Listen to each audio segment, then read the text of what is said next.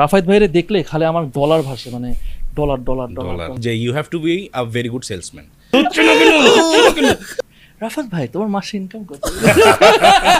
ভাই তোমার বয়স কত? রাফায়াত ভাই আজকে আমরা শুরু করে দিয়েছি। আজকের পিছনে তো কোনো ফর্মালিটি হবে না, উল্টাপাল্টা হবে। আজকে রাফায়াত ভাইকে পাইছি আমরা। হ্যাঁ রাফায়াত ভাই কি অবস্থা ভাই, তুমি কি মানে আর কত কামাবা? কামালাম কই? আচ্ছা ফার্স্ট অফ অল ইন্ট্রোটা হয় না, আমি দিয়ে দেই। Hey guys, this Rafayat from shop Dhaka. Welcome to my new episode of 2 sense podcast. আমার দুইটা গেস্ট সাজ্জাদ আর নাফিস, সবাইকে ওয়েলকাম করি তাদেরকে আমার সাথে। Thank you thank you. মানে আজকে উল্টাপাল্টা হবে। আজকে we are breaking the law. Exactly we are breaking the law. ঠিক আছে, আই জাস্ট লাভ ট্রাইনোমিয়াল ভাই।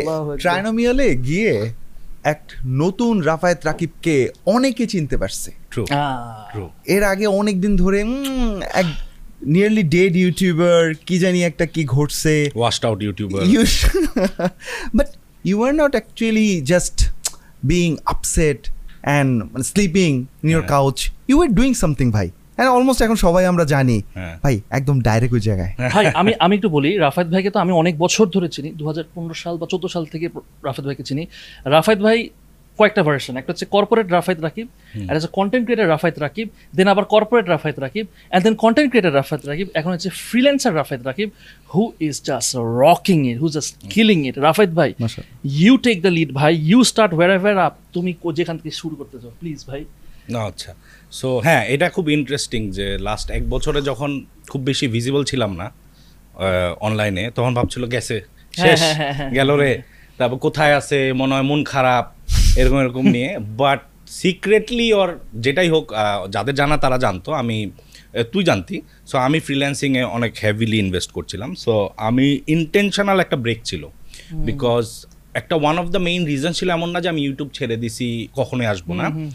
বাংলাদেশের সবচেয়ে বড় ফ্রিল্যান্সিং ক্যাম্পেইন আয়োজন করেছে এসআর ড্রিম আইটি। 3 বছর পূর্তি উপলক্ষে আয়োজিত এই অ্যাডমিশন ফেয়ারের সকল কোর্সে থাকছে 90% পর্যন্ত ডিসকাউন্ট। তারা স্পেশালভাবে অফার করছে 4 মাসব্যাপী 100 ঘন্টার ফ্রিল্যান্সিং বান্ডেল প্যাকেজ।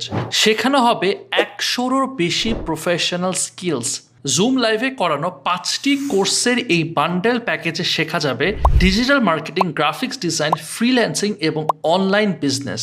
26,000 টাকার বিশাল ডিসকাউন্টে মাত্র 4,000 টাকায় এই প্যাকেজে এনরোল করা যাবে।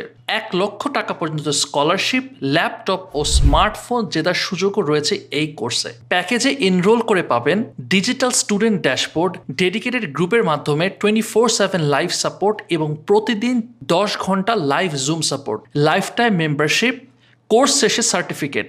সো বেসিক থেকে শুরু করে অ্যাডভান্স লেভেলের প্রফেশনাল স্কিল হাতে কলমে শিখে নিতে এনরোল করতে পারেন এসআর ড্রিম আইটি এর বান্ডেল প্যাকে।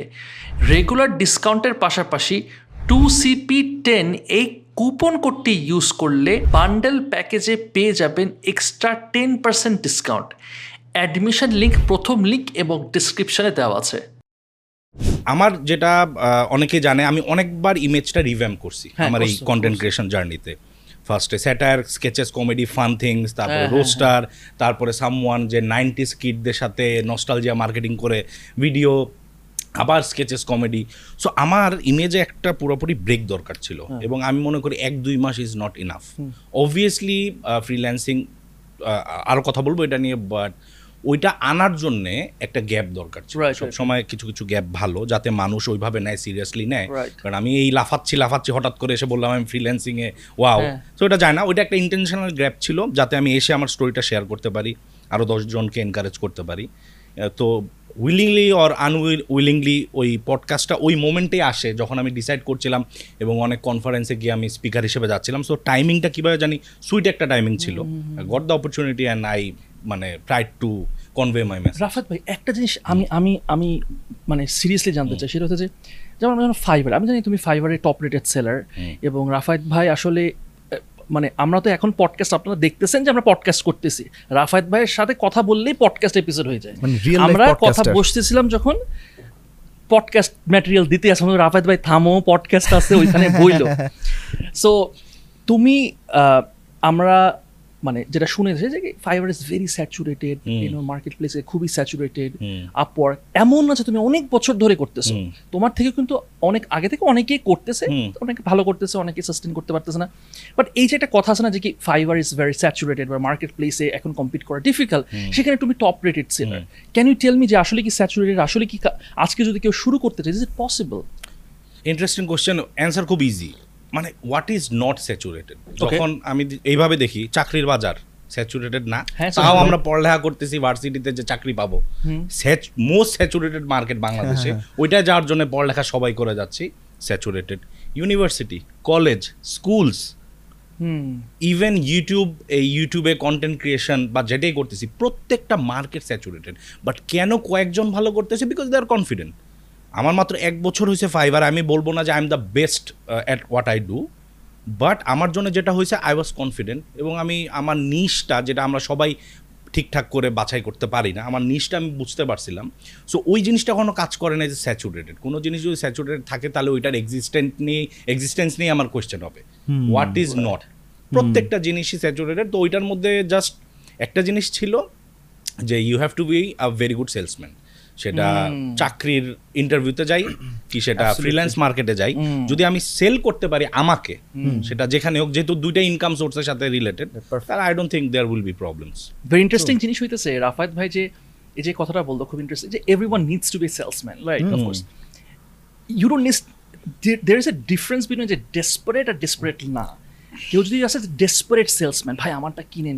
রাফায়াত ভাই ডিফারেন্ট পডকাস্টে বলছে, আমাদের সাথে দেখা হচ্ছে তখনও বলতেছিল একটা কথা যে আমি একটা কি হেডফোন ইউজ করো, ওটা কিসের হেডফোন ইউজ করো, অ্যাপলের ওই যে দেখো, এখানেও কিন্তু একটা সাটেল সে একটা, ওটা ওর সেলসম্যান, মানে ওইখানেও তার একটা সেলস স্ট্র্যাটেজি ইউজ করছে। দেখা যাচ্ছে এগুলো কিন্তু অনেক সময় আমরা কাজে ও মানে তুমি স্পেসিফিক্যালি ওটা কিন্তু okay you know what I need to impress them, আচ্ছা ইউ নো হোয়াট আমি হচ্ছে how I met your mother একটা বা ফ্রেন্ডস এর একটা আমি রেফারেন্স দিব, বিকজ এটা ওকে কানেক্ট করবে, রাইট? এটাও কিন্তু একটা tactic, it's not always but ভাই আমার প্রোডাক্টটা নিন, আমার সার্ভিসটা নিন প্লিজ ভাই, আপনাকে একদম সেরা দিব। এটা একটা ধারণা আছে যে আমি যদি পুশ করতে থাকি আমার ক্লায়েন্টকে একদম লাস্ট পর্যন্ত, তাহলে হয়তো বা ও কনভার্ট হয়ে যাবে, ও কিন্তু ইরিটেটেড আমাকে ব্লকও করে দিতে পারে, তাই না? তো জিনিসটা হচ্ছে কি, আমি যে কারণে এটা বলছিলাম যে অ্যাপেলের, তো ওরা আমি জানি এগুলো ইউজ করতেছে, ওরা ঘড়ি ইউজ করতেছে, ল্যাপটপ ইউজ করতেছে। সো বাংলাদেশ থেকে একটা সেলার, ওরা যখন দেখে তোর কোনো কিছু একটা লাগবে যেটার কারণে সেম পেজে আসবো, যে আমরা সিমিলার একটা ভ্যালু শেয়ার করি, সিমিলার একটা টেস্ট শেয়ার করি, ওইটা হচ্ছে গিয়ে ভালো একটা আইস ব্রেকার হিসেবে ইউজ করে, যে আচ্ছা তুমিও এটা ইউজ করো, আমিও এটা ইউজ করি, অথবা আচ্ছা I am planning to buy this, অথবা আমার এটা ইউজ করে ভালো লাগে না, but at least you have something to talk about. খুবই ইন্টারেস্টিং জিনিস, জানিস আমি যে খেয়াল করছি যে কি মানে অনেক সময় যখনই আমি এটা আমিও নোটিস করছি, কেউ ধর নিউ ইয়র্কে আছে, মানে ছিল বাংলাদেশে আছে, আমাদের কি আপনি নিউ ইয়র্কে ছিলেন, আমি তো নিউ ইয়র্কে ছিলাম, ও নিউ ইয়র্কের অমুক, তখন না আমি ওনার চোখের দিকে দেখতে পারতেছি he is connecting me, just the fact যে উই শেয়ার, ও আপনি হিলসাইড অ্যাভিনিউতে গেছেন, হিলসাইড অ্যাভিনিউ, তখন আমি একটা স্টোরি বলা শুরু করলাম, এটা ও আপনি অমুক জায়গায় থাকছেন উডসাইড অ্যাভিনিউ, আচ্ছা তখন একটা স্ট্রেঞ্জার সে হঠাৎ করে কেন জানি ইন্টারেস্ট শো করতেছে, because we share a commonality, এটা ভেরি ইটস আ ডেমোগ্রাফিক একটা কমনালিটি, বাট স্টিল লাইক, এবং এটা এত সিম্পল আমরা ইউজ করি না, আমাদের ডিফাইন করা হচ্ছে, যেমন আমি তুইও কিন্তু নিউ ইয়র্ক নিয়ে ঘন্টার পর ঘন্টা কথা বলতে পারবো, right? We met there. So it is যে ইউ নিড একটা হুকিং পয়েন্ট লাগে, এরকম না যে আমি তোমার তাকে বেস্ট সার্ভিস দিব because everyone is saying this, তোমার একটা লাগবে যেটা ও কেয়ার করে, এটা হতে পারে ওর ফোন, হতে পারে ওর হোম টাউন, হতে পারে ফেভারিট কন্টেন্ট ক্রিয়েটর দুজন একই শেয়ার করে, ওর ফেভারিট মুভিজ। সো এখন যেটা দরকার সেম রিলেটেবল একটা হুক দরকার, এবং প্লাস সেম পেজে, এটাই। ভাই আমি একটা জিনিস শেয়ার করি, এটা হচ্ছে যে তুমি তো ভাই ইয়াও মানে কর্পোরেট থেকে আসছো, ভেরি গুড। তুমি আমি যখন কর্পোরেটে কাজ করতেছিলাম, ধুমায় কাজ করতেছিলাম, আলহামদুলিল্লাহ টিমে এরকম ছেলে পেলে ওরা হচ্ছে কর্পোরেট রিলেশনশিপসের কাজ করতো, বিজনেস ডেভেলপমেন্ট, কর্পোরেট রিলেশনশিপ। তো দেখা যেত আমি নাই অমন সময়ে চেয়ারম্যান বা কেউ একজন এসে বা এমডি এসে ওদেরকে বলছে তোমাদের ভিতর সেলসম্যানশিপ কোথায়, সেলসম্যানরা এইটা করে ওইটা করে সেটা করে। পরে শুনতাম কি ওরা কোনো এক জায়গায় গিয়ে আপসেট হয়ে বলতেছে আমরা কি সেলসম্যান হইতে কোম্পানিতে ঢুকছি, আমরা কি সেলসের, আমরা কর্পোরেট রিলেশনশিপের, আমরা কাজ করি কর্পোরেট ডিরেক্টরের আন্ডারে।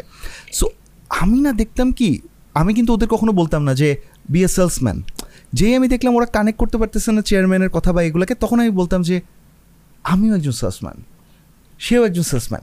তখন আমি সেলসম্যানশিপটাকে ভাঙা শুরু করলাম। আমি তোমার কাছে একটু আসি যে তুমি তো এইচআরও ছিলা, তুমি বেশ অনেকগুলো জায়গা মার্কেটিংও ছিলা, তুমি আমার একটু বলো যে এই যে সেলসম্যানশিপটা, এইটা যে যে কোনো ডিপার্টমেন্টে থাকলেই ধারণ করা যায়, এইটা আসলে কেমনে গ্রো করবো? ট্রু, এইটা না আসলে আমরা সেলস বলতে মাথায় আসে কোনো কিছু একটা বিক্রি করতেছে। সিচুয়েশনটা অন্যভাবে চিন্তা করে, যেমন যখন আমি লাস্টের 6 বছর আমার ক্যারিয়ার ছিল এইচআরে, I had to sell the vacant position, right? আমার ক্লায়েন্ট কারা ছিল? যারা জয়েন করবে ভালো ভার্সিটির বেস্টগুলাকে।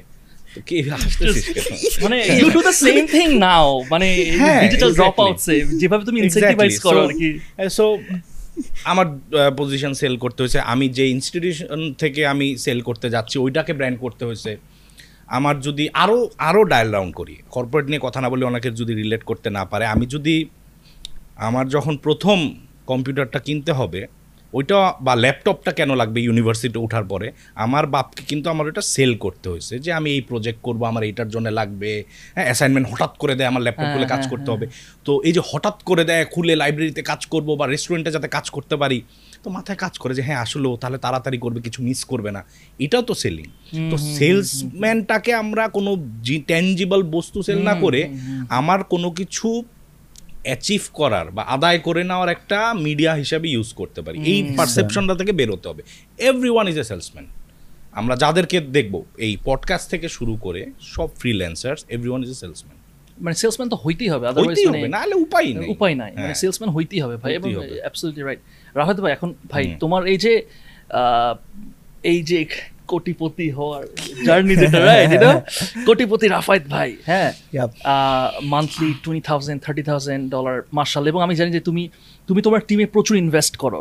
এই জন্য যে আমি রাফায়েত ভাইয়ের সাথে আরেকদিন কথা হইতে চলে ফোনে, এরকমও আছে যে তুমি এডিটারদেরকেও পড়াও। Is it true? মানে তারা যদি পড়াশোনা করতে চায় সেটাও তুমি করাও? তাদের ভার্সিটির ফান্ডিংটা আমি দিই আর কি। মানে ক্যান ইউ ইমাজিন যে আমি এরকম কত, তুই কয়টা এমপ্লয়ের নাম বলতে পারবো? মানে আমি মানে এই স্কেলে আই হ্যাভ, মানে তো আমি খালি হোয়াট। এনিওয়েজ সো আমি নিজে শখ খাচ্ছি, বিকজ আমি ওরকমভাবে কখনো দেখিনি বা আমার কানে আসেনি। তো তুমি জিম দিছো তোমার অফিসে, তুমি জিম দিছো, সামনে শুনতেছি তোমার টিমদেরকে নিয়ে you are planning to go to abroad আর কি। ভাই মানে what are you doing? তুমি তো সব মানে রুল ব্রেক, মানে কি করতেছো? তুমি তো নর্মে নাই পুরা না। এটা যেটা আমি সবসময় বলি যে আমি ওরকম জিনিস চেষ্টা করি দিতে যেরকম আমি চাইতাম আমাকে দিত। Everyone is working hard. আমার মনে হয় যে কোনো অর্গানাইজেশনে কেউ যদি 1 বছর সাস্টেইন করে, he or she is working hard, obviously that's why he or she is there. So তারা তাদের, আমার ক্ষেত্রে ম্যাক্সিমাম ইয়াং বাঞ্চ অফ ছেলেপেলে যারা পড়ালেখা করতেছে, মনোযোগ বসে না বা করতে পারতেছে না, অথবা ফিনান্সিয়াল রিজনে করতে পারে নাই, ভালো জায়গায় চান্স পায় নাই। সো আমি যেটা ডিজিটাল ড্রপ আউটস, যেটা আমি যেভাবে আমার মোটো, এটা হচ্ছে it's more like a second chance. So আমাদের সোসাইটিতে যেটা আছে যে if you are a varsity drop out or not a graduate, you're done. তুমি এখন অড জব বা কিছু একটা, জীবন তোমার শেষ। তুমি কখনো স্বপ্ন দেখতে পারবা না আমার গাড়ি হবে, বাড়ি হবে, সংসার হবে। আমি বাড়ি খেয়ে খেয়ে 10 জায়গায় ঘুরে ঘুরে, আর অনেকে করেও, অনেক জায়গা থেকে টাকা এদিকে টাকা ওইদিক করে, অনেক কাহিনী করে। সো আমার জন্য যেটা ছিল যে it's okay if you are drop out. Click করে না, এই পড়ালেখা মাথায় ঢুকে না, ফ্যামিলি সিচুয়েশন এরকম ছিল না, বাট তোমার যদি আসলে ওই হাঙ্গারটা থাকে, খিদাটা থাকে যে না আমার স্বপ্ন এখন ওইটাই, আমি ওইদিকে যেতে চাই লিগালি, সো ওদেরকে আমি নিয়ে আসতেছি এবং ওইভাবে করে বাঞ্চ নেওয়া। সো টোটাল যদি বলি 20 জনের এখন টিম আমার, এবং every single one of them, কেউ অনেক ভালো এডিট করে, কেউ হয়তো বা ওর মতো এত ভালো করতে পারে না, কিন্তু হার্ডওয়ার্ক নিয়ে কারো কোনো কোয়েশ্চেন নেই। এবং I am very proud to say আমার অফিসে কোনো শিফট নাই, কোনো অফিস আওয়ার নাই। এবং এমন না যে আই এম মেকিং দেম, মানে বাধ্য করতেছি যে থাকো কাজ করো, তাদের নিজের চয়েস থেকে আসে। It's their choice, it's their option, because সবাই এটাকে একটা বিজনেস হিসেবে দেখতেছে। আমরা একটা স্টার্ট আপ, আমরা চেষ্টা করতে বুম করতে। সো ওইটা আমার খুব ভালো লাগে যে টিমটা। সো টিমকে যদি আমি মনে করি যে ওইভাবে ট্রিট করি যেরকম আমাকে ট্রিট করলে ভালো লাগতো, এবং প্রফিট আমার ম্যাক্সিমাইজ করে আমার রাখতে হবে, আমার কোটিপতি হতে হবে, 2 কোটি 3 কোটি, ওইটা ছেড়ে। কারণ থিওরিটা সিম্পল, আমি এখন সে ফর এক্সাম্পল আমি 5 টাকা প্রফিট করি, 10 টাকা ইনকাম। এখন আমি যদি আমারটাকে 4 টাকা করে আরও 1 টাকা দিয়ে দিই, আমার লস নেই, কারণ ওরা না থাকলে আমার ওই 4 টাকাও আসতো না। আমরা খালি 5 বা 6 টাকাই রাখতে চাই, আরে ভাই ওরা না থাকলে তো একটুকু আসতো না, ওদের দিতে সমস্যা কই। প্লাস লাইফস্টাইলও চেঞ্জ হওয়ার দরকার, তাদের হার্ডওয়ার্ক করার ইয়েটাও ইন্টেনশনটাও আর সলিড থাকে এবং বাড়ে, কারণ তারা জানে এখান থেকে তারা তাদের লাইফও চেঞ্জ হচ্ছে। আমি এত হার্ডওয়ার্ক করে যে মানুষ আমি দেখি, আমি কর্পোরেটে সকাল 9টা থেকে রাত 12টা পর্যন্ত কাজ করতাম, আমার লাইফস্টাইল সেম ছিল, যে টাকা পাইতাম ওইটা দিয়ে ভাড়া দিয়ে চলে যেত, লোন দিয়ে। What's the point? পরের দিন কেন আরও বেশি করতে চাবো? বাট ডাইরেক্টলি যদি অ্যাসোসিয়েটেড থাকে আমার লাইফস্টাইলের সাথে, যেরকম সবারই করা উচিত, আমি গুড প্র্যাকটিসেসগুলো নিছি কর্পোরেটের, আর যা জানি এইচআর হিসেবে সব এখানে অ্যাপ্লাই করছি। সো রাফাত ভাই, তুমি শুরু করছো কবে? আমার 2022 জুলাই, মানে বুঝছিস যে এক বছর কিছু মাস। এক্স্যাক্টলি এক বছর এক মাস। কিরকম অর্ডার আসে বা এগুলা বলা যাবে? হ্যাঁ, ডিসকাস করা যায়। আমি মানে ডিসকাস করতে চাই not to flex but to share, যে পসিবল। কারণ আমাদের ভিতরে একটা ধারণা হয়ে গেছে যখনই টাকা নিয়ে কথা বলি যে বাংলাদেশে কোটি টাকা মানে অনেক টাকা বা কোটিপতি হতে পারবো না, বাট বাইরের যে কোনো ভিডিও দেখি সবাই মিলিনিয়ার হয়ে যাচ্ছে, বিলিয়নিয়ার হয়ে যাচ্ছে কিভাবে। So I don't mind talking about it. So first of all আমার যে থিওরি ফ্রিল্যান্সিং নিয়ে করতে হলে, যে তুমি যদি টাকা কামানোর জন্যে বড়লোক হওয়ার জন্য ফ্রিল্যান্স করো তাহলে এটা তোমার ফিল্ড না, তুমি কখনো ওরকম সাকসেসফুল হতে পারবে না। তোমার মেইন ইন্টেনশন হওয়া উচিত হচ্ছে আমি ক্লায়েন্টকে কীভাবে বড়লোক বানাবো। ক্লায়েন্টকে বড়লোক বানানোর জন্য যদি তুমি ভালো সার্ভিস দাও এবং এটাতে তার ক্লিক করে এবং তার যদি রেভিনিউ বাড়ে, তোমারটা অটো বাড়বে। সো আমরা সবসময় ভাবি আমি ডলার ইনকাম করবো, আমি হাজার হাজার ডলার কামাই করবো। Make sure your clients are successful, তাহলে তুমি ওইটার একটা কি বলে বাই প্রোডাক্ট হিসেবে you are also becoming successful and you get a very good client base, right? Loyal client base, this is one. Number two হচ্ছে গিয়ে যখন আমরা ইনকাম করি, ফ্রিল্যান্সিংটা তো ওপেন মার্কেট প্লেস, এটা নিয়ে আমার একটা থিওরি আছে, পরে বলবো। So you are not bounded by rules, 9টা 5টা 6টা স্যালারি স্ট্রাকচার, গ্রোস স্যালারি, এটা ওইটা। The more you work the more you earn, the smarter you are, তত বেশি কাজ একসাথে ম্যানেজ করতে পারবা। সো 1 কোটি টাকা সবাই অবাক হয়ে যায়, 1 কোটি টাকা তোমার ব্যাঙ্কে আছে, যখন তুমি আর্ন করো না 1 কোটি টাকাটা, it's not a lot of money, it's not. অনেকেই আচ্ছা আসে দেখে না, মানে আমাদের এখানে তুমি একটা ভালো বাসাও কিনতে পারবে না 1 কোটি টাকা দিয়ে, এখন একটা ভালো অ্যাপার্টমেন্টও কিনতে পারবে না। তুমি যদি তোমার বাবা মা বউ বাচ্চা নিয়ে থাকতে চাও, 1 কোটি টাকা দিয়ে কিছুই করা সম্ভব না। সো আমার জন্য যেটা ছিল, যে আমার ইন্টেনশন কখনোই ছিল না যে 1 কোটি টাকা কামাবো। আমার ইন্টেনশন ছিল আমি যদি কোনোভাবে 1000 ডলার কামাই করতে পারি, যেটা দিয়ে আমার অফিসের ভাড়া হয়ে যাবে। কারণ আমি কন্টেন্ট ক্রিয়েশনে অবভিয়াসলি পোস্ট কোভিড টাকা পয়সা আসতেছিল না, কম পাচ্ছিলাম, ব্র্যান্ডেড ডিলস কমে যাচ্ছে। সো কিছু একটা দরকার যাতে অ্যাটলিস্ট ভাড়াটা থাকে। তারপরে যখন ভাড়াটা আসলো আমি ভাবলাম স্যালারিটা যাতে থাকে, এরকম। স্যালারি যখন গেল তখন আচ্ছা it's possible, we are working. আমি তো প্রায় 19-20 ঘন্টা এডিট করতাম ভিডিও, পসিবল, আরেকটু করি। এরকম করার পরে ডিসেম্বরের পরে এভরিথিং চেঞ্জড। ডিসেম্বর পর্যন্ত আমাদের মনে হয় 6-7 হাজার ডলার ছিল পার মান্থ, যেখানে অনেক টাকা একটা যখন অফিস মেনটেন করতেছে চলে যায়। বাট এরপরে everything change, we became top rated sellers, ক্লায়েন্টের একটা বড় বেজ হয়ে গেছে, আমরা রিয়েলাইজও করিনি। প্রায় 100টা ফিক্সড ক্লায়েন্ট হয়ে গেছে, সবাই কাজ দিচ্ছে, সবাই 100 টাকা করে কাজ দিলেও তো 10,000 ডলার কাজ চলে আসে। সো ওরকম করে জিনিসটা শুরু হয়েছে আর কি। এখন আমরা obviously we had to scale it, প্রায় 20 জনের টিম, 15 জন এডিটর। এখন আমরা টার্গেট রাখি 30,000 to 40,000 ডলার্স পার মান্থ। এখন এটা দেখে মনে হয় যে আমার কত টাকা, না, মাথায় রাখতে হবে আমি 50-60% আমি স্যালারিতেই দিয়ে দিই বা ইনফ্রাস্ট্রাকচার ডেভেলপমেন্টে। I buy literally 4-5 MacBooks a month or in a couple of months. So আমি তো সবই হচ্ছে কি মোর দ্যান 50% হচ্ছে আই লেট গো। সো এটা বিজনেস এক্সপেন্স। ভাই এখানে আরেকটা ইন্টারেস্টিং জিনিস তখন শুনলাম যে তোমাদের জিম আছে, but you do not sell gym to your, I sell six packs.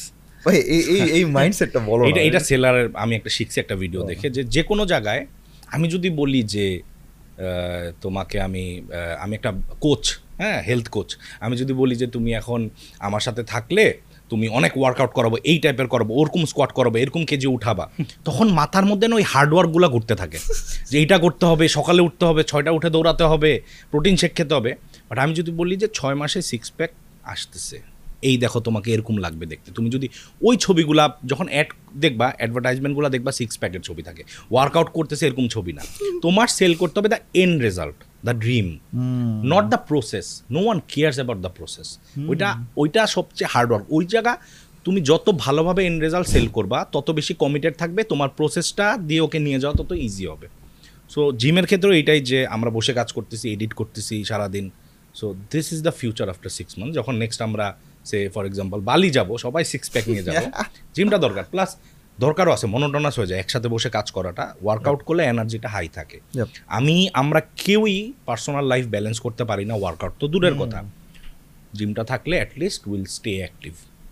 আর ভাই কম্বাইন্ডলি এরকম একটা জিম করার মধ্যে একটা মজা আছে, যেমন একা একা আসলে কি মনে করো অফিস শেষে ও গেছে ওর এলাকার একটা জিমে, সারাদিন আড্ডা মারছে কাজ করতে করতে। আমাদের আড্ডাগুলো আসলে কি হয়, ওই কলিগদের সাথেই কিন্তু আমাদের ফ্রেন্ডশিপ, ওই আড্ডা আলাদা, আর গলি চিপায় আড্ডা দিতে হয় না। কিন্তু জিমে ঢোকার পর এরা কারা, আমি কোথা থেকে এলাম, এই যে একটা ইনসিকিউরিটি। এবং আমার যেটা সাইক্লিং করতে করতে রিভিউ করি, সো দেখতে পারতেছি যে এরা হচ্ছে ওটা জিদ আসলে আরো জোরে করব, হোয়াট ইটস ইন্টারেস্টিং। সবাই ইউজ করা হয় না। আমি এটা শিক্ষা নিয়েছি, কারণ আমি এক বছর একটা সাবস্ক্রিপশন নিয়েছিলাম এক জিমে, একদিনও যাইনি কারণ সময় হয়নি। এর মধ্যে ফ্রিল্যান্সিং করতেছি, তো আমি ভাবলাম আমার অফিসের নিচেই থাকবো। অফিসের নিচে করে দিয়েছি এবং মোটামুটি ভালোই, আমাদের ট্রেনারও থাকবে, সবাই থাকবে, আরেকজনেরও জবের একটা অপরচুনিটি হয়েছে। সো এটা করলে একটু ফিট থাকবো সবাই, আমার নিজের প্রয়োজনেও দরকার, বয়স হয়ে যাচ্ছে না। মানে তোমরা কি, তুমি কি এখন রেগুলার জিম করো, ওয়ার্কআউট করো? ওয়ার্কআউট এই যে গতকাল থেকে সবাই শুরু করছে, আমি সাইক্লিং বা ওইটা একটু করতে। আমি আমার লাইফ চেঞ্জ হয়ে, যে বললাম ডিসেম্বরে নেপালে 95 কেজি হয়ে গেছিল, এখন আবার 85-এ আসছি। সো ওই এজেন্সি সেট আপ করতে গিয়ে সারাদিন খাইতাম এটা নিয়ে, এটা আমাদের একটা ব্যাড প্র্যাকটিস আর কি। যখনই কিছু একটা স্ট্যাবলিশ করি মাথায় ঠিক নাই, সুগার নিচ্ছি, কোক খাচ্ছি, বার্গার পিৎজা খাচ্ছি, তেহারি খাচ্ছি, ওই নষ্ট হয়ে গেছিলো পুরোপুরি। এবং আমি এই ইম্প্যাক্টটা অন্যদের মধ্যেও দেখছিলাম। সো ওই কারণে আমি ফিল করি যে একটু চেঞ্জ করা দরকার। গুগলের মতো একটা ভাইব পাইতেছে, যে গুগল যেগুলো করে আর কি, মার্কেট করতেছে, গুগল ইন্সপায়ার। গুগলটা কপি করতেছো তুমি? আমি জানি না, বাট ওদের আছে কোথাও লেখা কি কি করে, এটা না বলি, এটা ওদের কাছে গেলে আবার আমারটা দেখা যাবে, আর ভালো লাগে না। গুগলে তো আবার গুগল ফেসবুকেও মনে হয় এরকম ডিগ্রি মিগ্রি চায় না, আসলে কাজ পারলে আমি বিপদে পড়ব, দরকার নাই। So tell me more about like এই যে ডিজিটাল ড্রপআউটস এর যে ব্যাপারটা, মানে you are focusing on digital dropouts and dropouts এর যে ব্যাপারটা আছে কি, what's going on, মানে তোমার ভিশনটা কি অ্যাকচুয়ালি? মানে যে এই মোর ছেলেপেলে ড্রপ আউটস হোক, হ্যাঁ এই ব্যাপারটা কি এরকম, মোর ছেলেপেলে ড্রপ আউটস হোক, অথবা যেসব ছেলেপেলে অলরেডি ড্রপ আউটস আছে বাট আমাদের আইডিয়াও নাই। সবাই যদি পড়ালেখা করে, একে তো সবাই পড়ালেখা করে চাকরি পাবে এর কোনো গ্যারান্টি নেই। 40-45 লাখও মনে হয় গ্র্যাজুয়েট বেরোয়, কোনো গ্যারান্টি নেই, একে তো নাই। আর যাদের পড়ালেখা করতেই পারে নাই, মেবি কারো বাবা নাই, মেবি ফিনান্সিয়াল সিচুয়েশন ওরকম নাই, ওদের কি হবে ভাই? ওদের হবেটা কি? এখন সমাজের কতটুক পার্সেন্টই গ্র্যাজুয়েট, এটা কিন্তু অনেক কম। আমরা আমাদের চারপাশ দিয়ে বিচার করি, আসলে কিন্তু এত মানুষ গ্র্যাজুয়েট হতে পারে না, পারে না শেষ করতে, কিন্তু ওদের স্কিল আছে, ওদের ইচ্ছা আছে, they are ethical boys and girls, তাদেরটা তো কারো দেখতে হবে। তো আই ক্যান মেবি, আমি স্টার্ট করছি বা আমার আগে অনেকে করছে, আমি হয়তো বা পাবলিকলি বলতেছি যে I welcome drop outs, it's more like a second chance, যেটা বলতেছিলাম যে it's not the end of the line. তোমার যদি স্কিল থাকে, আমি ফোকাস করতে চাচ্ছি স্কিলে, স্কিল যদি থাকে তাহলে এভরিথিং ইজ পসিবল। কারণ আমরা বাইরের যাই দেখি, কতজন পুরাপুরি পড়ালেখা করে বের হয়েছে, আমরা খালি বলি ও ড্রপ আউট ছিল, ও ড্রপ আউট ছিল, ওরা যদি পারে, বিল গেটসরা যদি পারে, মার্ক জাকারবার্গরা যদি পারে, আমরা কেন পারবো না? ওদের তো একটা প্ল্যাটফর্ম লাগবে যে ইটস পসিবল। তো এখন আমার আন্ডারে এসে কাজ করতেছে, একসময় ছেলেপেলেরা ইন্সপায়ার হয়ে ভাববে যে আমি নিজেই তো করতে পারি। সো ড্রপ আউট বলি, ড্রপ আউটরা করছে, আমরা এটা বলে বাসায় ঘুমায় থাকলে হবে? তোমার তো শার্প করতে হবে না তোমার যে স্কিলটা আছে। সো ওই একটা ওয়েতে আমি চালু করছি, let's see how far I can go. ভাই তোমার কি এটা মনে হয় যে মানে এখন ছেলেপেলে অনেকে বুঝতেছে, আমরা দেখি যে ন্যাশনালি পড়তেছে, কিন্তু খুব খুব খুব কষ্টে আছে ভাই, ছেলেপেলেগুলো খুব কষ্টে আছে এখন।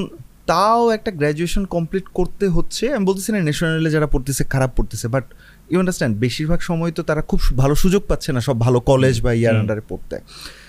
তো ভাই একসময় তো বিয়ে করতে হবে, যদি গ্র্যাজুয়েটেড না হয় তাহলে তো আবার বিয়ে শাদিরও ঝামেলা।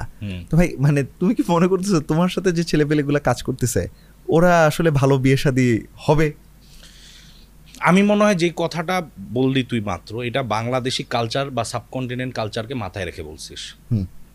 বিয়ের সাথে ডিগ্রিটা অ্যাসোসিয়েট করতেছি, তার মানে আসলে ডিগ্রির মেইন ইন্টেনশন এখন বিয়ে হয়ে গেছে, মানে ultimately, which is sad, which is very sad. But এখন এটা চেঞ্জ হবে, এটা সাবকন্টিনেন্টের মেন্টালিটি যে ডিগ্রি মানে এরকম। For example now I am considering যে আমি 2024-এ am I buying a Mercedes or a Range Rover? এখন আপনি আমার সাথে আপনার মেয়েকে বিয়ে দিবেন না, আপনি ওইটা নিয়ে ভাবেন কার সাথে বিয়ে দিবেন। আমার অপশন হচ্ছে কি আমি মার্সিডিজ নিব না রেঞ্জ রোভার নিব। আপনিও আপনার মতো এরকম দুটো অপশন কম্পেয়ার করেন। এটা খুবই একটা টেনে টুনে লার্জার দ্যান লাইফ এক্সাম্পল দিলাম, বাট আমি মনে করি এটা ইট উইল চেঞ্জ। ইটস মানে অবভিয়াসলি বিয়েটা আসলে দেখে সোসাইটিতে আমার মানে আমার স্ট্যান্ড পয়েন্টটা কোথায়, আমি কীভাবে আসি, কীরকম অ্যাকসেপ্টেড। তো আমাদের যেটা হয় কি আনএজুকেটেড বাংলাদেশে, হ্যাঁ, বা আমার সব আনএজুকেটেড বা পড়ালেখা করে নাই মানে হচ্ছে কি ওর কোনো নাই, কোনো রুট নাই, কোনো হুক নাই, কোনো বেজ নাই, ওর কোনো কোম্পানি সেট আপ করা নাই, ও কোনো এমপ্লয় না, অন্টারপ্রেনার না, কোথাও চাকরি হচ্ছে না। এই জিনিসটাই চেঞ্জ হতে হবে। সার্টিফিকেট আমারটা আমি ব্রিটিশ অবগত ছিলাম, আমার সার্টিফিকেট চাইও নাই, নেও নাই যে কোনটায় কত পাইছি এরকম। It's not important. আমার at the end of the day কোন জিনিসটা ব্যাংকে যখন যাব কোন জিনিসটা চাই, আমার এমপ্লয়মেন্ট সার্টিফিকেট নাকি আমার গ্র্যাজুয়েশন সার্টিফিকেট, এই জিনিসটাই অবভিয়াসলি। সো এটা চেঞ্জ হবে, এটা আমাদের ভাবতে অনেক কষ্ট লাগে, বাট অনেক কিছু কিন্তু চেঞ্জ হয়ে আসছে, এটাও চেঞ্জ হবে আস্তে আস্তে হইতেছে। বিয়ের জন্য এখন মানুষের পড়া শেষ করতে হচ্ছে, এটার থেকে ফানি কিছু হতে পারে না আমার যেটা মনে হয়। আমার যখন বিয়ে হয়েছে সারা জীবন চাকরি করছে এমএনসি যে এটা থাকতে হবে, যখন বিয়ে হয়েছে তখন আমি একটা ইউটিউবার ফ্রিল্যান্সার হিসাবে, ফ্রিল্যান্সার আমি ভালোই আছি তো, আমার উপরে ওরকম করছে। তো মেন্টালিটি একটু ব্রড হবে, আস্তে আস্তে হবে, বাট সাকসেসফুল যখন একটা এম্পায়ার থাকবে ছেলেপেলের তখন এটা আর ইম্পর্টেন্ট ইস্যু হবে না। আচ্ছা রাফায়েত ভাই, একটা জিনিস বলতো যে ধরো অনেকে তো ফ্রিল্যান্সিং করতেছে, বাট সবাই তো আসলে ভালো করতেছে না, এবং তুমি মানে হোয়াট আর দ্য ট্রেটস যে যার কারণে এই যে অনেক যারা ফ্রিল্যান্সিং করেও টিকে থাকতে পারতেছে না একদম? যদি অনেস্টলি বলি, আমি জানি এটা নিয়ে কন্ট্রোভার্সি হবে, ইংলিশ জানে না। ইংলিশ যদি কেউ না জানে, যদি কেউ ভালো ইংলিশ ইনস্ট্যান্ট ইংলিশ না জানে, কারো যদি কনভার্ট করতে হয় অনুবাদ করে লিখতে হয় তাহলেও পারবে না। তোমার রেসপন্স অনেক ফাস্ট হতে হবে, তোমার ইংলিশ অনেক ভালো হতে হবে। এই একটা জিনিস আমরা খুব এথনোসেন্ট্রিক হয়ে যাই, উইচ ইজ গুড, যে বাংলাকে ভালোবাসি, সবাই ভালোবাসি, বাংলাতেই কথা বলছি আমরা, বাট কেমন জানি আমি যদি একটা ইংলিশে পোস্ট করি বা ভিডিও করি নিচে কমেন্ট চলে আসে, এটা কি বাংলায় বলা গেল না, এটা কি এরকম বলা। আমি মনে করি আমাকে যদি কেউ জিজ্ঞেস করে যে কীভাবে এত টাকা কামাই করতেছি, বিকজ ইংলিশে আমি অনেক ফাস্ট লিখতে পারি, আমি হয়তো বা ওরকম ভালো বলতে পারি না, আমার অ্যাকসেন্ট আছে, বাট অ্যাটলিস্ট আমি টাইপ করতে পারি গ্রামার ঠিক রেখে, যাতে ক্লায়েন্টের একটা, কারণ ক্লায়েন্ট ফার্স্টেই দেখে যে ফার্স্ট কমিউনিকেশনটা হচ্ছে একটা কিছু আমরা চ্যাট করতেছি, ওইটার মধ্যে সে যদি একটা কনফিডেন্স পায় তারপরে তো হবে। এখানে অনেকে লেখে okay sir you money I work, you give money I work now, I work now, এরকম বললে কে কনফিডেন্স পাবে যে তুমি ওর পুরা ওয়েবসাইট বানায় দিবা, তুমি ওর লোগো থিম অনুযায়ী ডিজাইন করে দিবা, বা ওর পুরা ইংলিশের ভিডিও এডিট করে দিবা। তো ইংলিশটাকে নেগেটিভলি নেই আমরা, যে বললে হয়তো বা এই চেষ্টা করে হয় না, অ্যাকসেন্ট নিয়ে বকা দেই, এই কেন বাংলায় বলা গেল না, এথনোসেন্ট। আরে ভাই পুরা দুনিয়া, ইন্ডিয়ায় ট্যাক্সি ড্রাইভাররা যখন গেছিলাম যেভাবে ইংলিশ বলে আমার লজ্জা লাগে।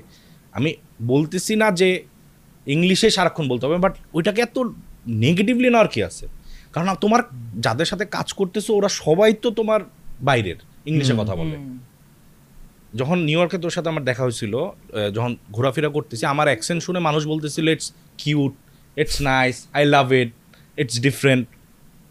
সেমটা যখন এখানে কথা বলি, বা আমার এমপ্লয়ার যখন চাকরি করতাম, তোমার একটা মোটা একটা থিক একটা অ্যাকসেন্ট আছে, কিন্তু ওইখানে তো ভালোই চলতেছিল, ওইখানে তো মানুষের সাথে আড্ডা মারছি 2-3 ঘন্টা বসে বসে, নিউ ইয়র্কে বসে। আর এখানে ঢাকায় বসে আমি ওই ইংলিশ মারলে মানুষ বলে যে অ্যাকসেন্ট, এটা উচ্চারণ এটা হবে। আমার নিউ ইয়র্কের লোকালদের তো সমস্যা হয় নাই, তোর ক্ষেত্রে হয়তো বা দেখবি এই জিনিসটা হয়তো বা আছে। সো ইটস ফানি, ইংলিশটা জানতে হবে, this number one. Number two, যেটা সবসময় বলি, ফ্রিল্যান্সিংয়ে যদি সাকসেসফুল হতে হয় তোমার খুব ভালো সেলসম্যান হতে হবে, অনেক ভালো সেলসম্যান হতে হবে। তোমার প্রথম স্টেটমেন্টটা কি, এটা হায় না বা হেলো না, তোমার প্রথম দিকেই তার সাথে আইস ব্রেকিং করতে হবে। আমাকে যদি কেউ নক দেয় আমি প্রথমে বলি hey thanks for dropping by, কারণ তোমার 500টা গিক থেকে তোমার ছবিটাও ক্লিক করছে, এটাই তো একটা অ্যাচিভমেন্ট। তো যখন কেউ আসে আমি একটা ফিল দেওয়ার চেষ্টা করি যে ওয়েলকাম টু মাই হোম, মানে আমি একটা হোস্ট হিসাবে যে ওয়েলকাম, ফাইনালি তুমি আসছো, আসো বলো কী লাগবে। হ্যাঁ, অনেকে আসে হচ্ছে গিয়ে কাজ দাও আমি করে দিব, এটা না করে ফার্স্টে আমি বোঝার চেষ্টা করি যে আমি আসলেও ওর কাজ, ওর অবজেক্টিভটা বোঝার চেষ্টা করছি। এখানে আমরা কেউই ফ্রিল্যান্সাররা অনেকে জিজ্ঞেস করি না what's your main agenda or objective out of this project. যখন তুমি একটা ভালো কোয়েশ্চেন করো এবং ওই লোক যদি বলে যে দ্যাটস আ গুড কোয়েশ্চেন, তার মানে হি ইজ অলরেডি সোল্ড, কারণ ওই কোয়েশ্চেন অন্য কেউ তাকে করে নাই। তারও ফিল করতে হবে যে যেই ছেলেটা বা মেয়েটার সাথে আমি কথা বলছি হি ইজ পেইং অ্যাটেনশন। এই কয়টা জিনিস যদি মাথায় রাখে, this is the starting point. এরপর অবভিয়াসলি যে যার স্কিল মতো কাজ ডেলিভার করবে। সো ইংলিশ, তারপরে সেকেন্ডটা হচ্ছে কি ওই যে আইস ব্রেকারটা, আসার পরে ওয়েলকামটা, আর হচ্ছে কি রাইট কোয়েশ্চেন্স আস্ক করা। এই তিনটা দিয়ে শুরু আমি বলতে পারবো, এরপরে স্কিল না থাকলে পসিবল না। সরি ভাই, এই জায়গায় আমি একটা জিনিস শুনছিলাম, মানে শুনছিলাম আমি র্যান্ডম একটা জায়গা থেকে শুনছিলাম, শোনার পর আমি একটা জিনিস ট্রাই করছি এবং আলহামদুলিল্লাহ অলমোস্ট এভরি টাইম এটা কাজে দিচ্ছে। সেটা হচ্ছে মানে আমি শুনছিলাম যে তুমি যদি তোমার ক্লায়েন্টকে বা প্রসপেক্টকে 15টা কোয়েশ্চেন পর্যন্ত করতে পারো, মানে ডিসকাশন এত সুন্দর হয়ে সামনের দিকে যাচ্ছে যে 15টা পর্যন্ত কোয়েশ্চেন করতে পারো, ধরে নিছো যে অলরেডি সোল্ড। এখন ভাই আমি দেখছি কি আমার 15টা পর্যন্ত যাইতে হয় নাই ভাই। I made the person talk and talk and talk. মানে আমি এরকম হয়েছে, আমার পাশে আরেকজন বসে ওকে পুরাটা বুঝাচ্ছে, আমরা এটা করবো ওইটা করবো ওইটা করবো, 1 ঘন্টা হয়ে গেছে, ওই লোকটা পুরো সময় ধরে আচ্ছা আচ্ছা আচ্ছা। অন দ্য আদার হ্যান্ড আমি মনে করো কথা বলতেছি এইরকম টাইপের, আমি বলতেছি আচ্ছা আচ্ছা ভাই কেন, মানে কোন জায়গাটায় আপনারা তো মনে হয় ভালো কোনো সফটওয়্যার ইউজ করতেছে, হ্যাঁ আমরা ইউজ করতেছি, আমরা অমুকটা ইউজ করছি, ও দ্যাটস আ ফ্যান্টাস্টিক জিনিস, আচ্ছা ওটা দিয়ে তো সবগুলো হচ্ছে না আপনাদের। তখন আমি অলরেডি কোয়েশ্চেন করতেছি, কিন্তু ও একটা অ্যান্সার দিল, অ্যান্সার দেওয়ার পর ও আচ্ছা আচ্ছা কয়টা ডিপার্টমেন্ট, এত ও আচ্ছা সবগুলো ডিপার্টমেন্ট সলভ হচ্ছে না, এই 2টা ডিপার্টমেন্টে হয়, বাকিগুলো ক্যাচ করতেছে না, ও তাহলে কীভাবে সলভ করেন ভাইয়া। এই যে ও তখন ব্রেক করল, হ্যাঁ আপনি কি এইটার নাম শুনছেন, এই সফটওয়্যারটা আপনার জন্য কিন্তু ভালো হইতে পারে। ভাই ওর সাথে যে আমি কোয়েশ্চেন করতেছি অলরেডি দেখি সলভ হয়ে গেছে। আমি জানি না তুই এটা কখনো ফেস করছিস নাকি, বাট আমি এটা সাইকোলজিটা বলি মেইন কি, বড়টা কোয়েশ্চেনের থেকে ক্লায়েন্টদের হয় কি, ওরা যদি তোমার সাথে একটা ইম্পর্টেন্ট এবং অনেক বড় টাইম স্পেন্ড করে ফেলে, say for example 10 minute explain করে 10 মিনিট ইনভেস্ট করে ফেলে, ও নতুন করে আবার কাউকে গিয়ে এক্সপ্লেন করার জন্য এনার্জিটা থাকে না। সো ও অলরেডি তোমার সাথে হয়ে গেছে, সব বুঝায় ফেলছি ইউজুয়ালি, তখন হয় কি আচ্ছা এত কিছু যখন ও বুঝেই ফেলছে, আবার আরেকজনকে প্রথম থেকে বুঝাবো। আমি ওর কথাবার্তাও ভালো, অবভিয়াসলি তুমি স্টুপিড কোয়েশ্চেন করো নাই, ওর কথাবার্তাও ভালো লাগছে দেখে আমাকে টাইম দিছে বুঝাইছে, তখন আর ঝামেলা করে না, লক করে ফেলে দিলটা। তো আমারও এটা ইন্টেনশন থাকে, ফার্স্টে আমি একটা অনলাইন মিটিংয়ে নিয়ে যাই, মিটিংয়ে যাওয়ার পরে কথাবার্তা শুরু করলে আমি রাফায়াত রাকিবকে এতক্ষণ এত কিছু বুঝাই ফেলছি, এটা আমি রাফায়াত এমন সুন্দর কোয়েশ্চেন আস্ক করছে, আবার কাকে গেম বুঝাবো।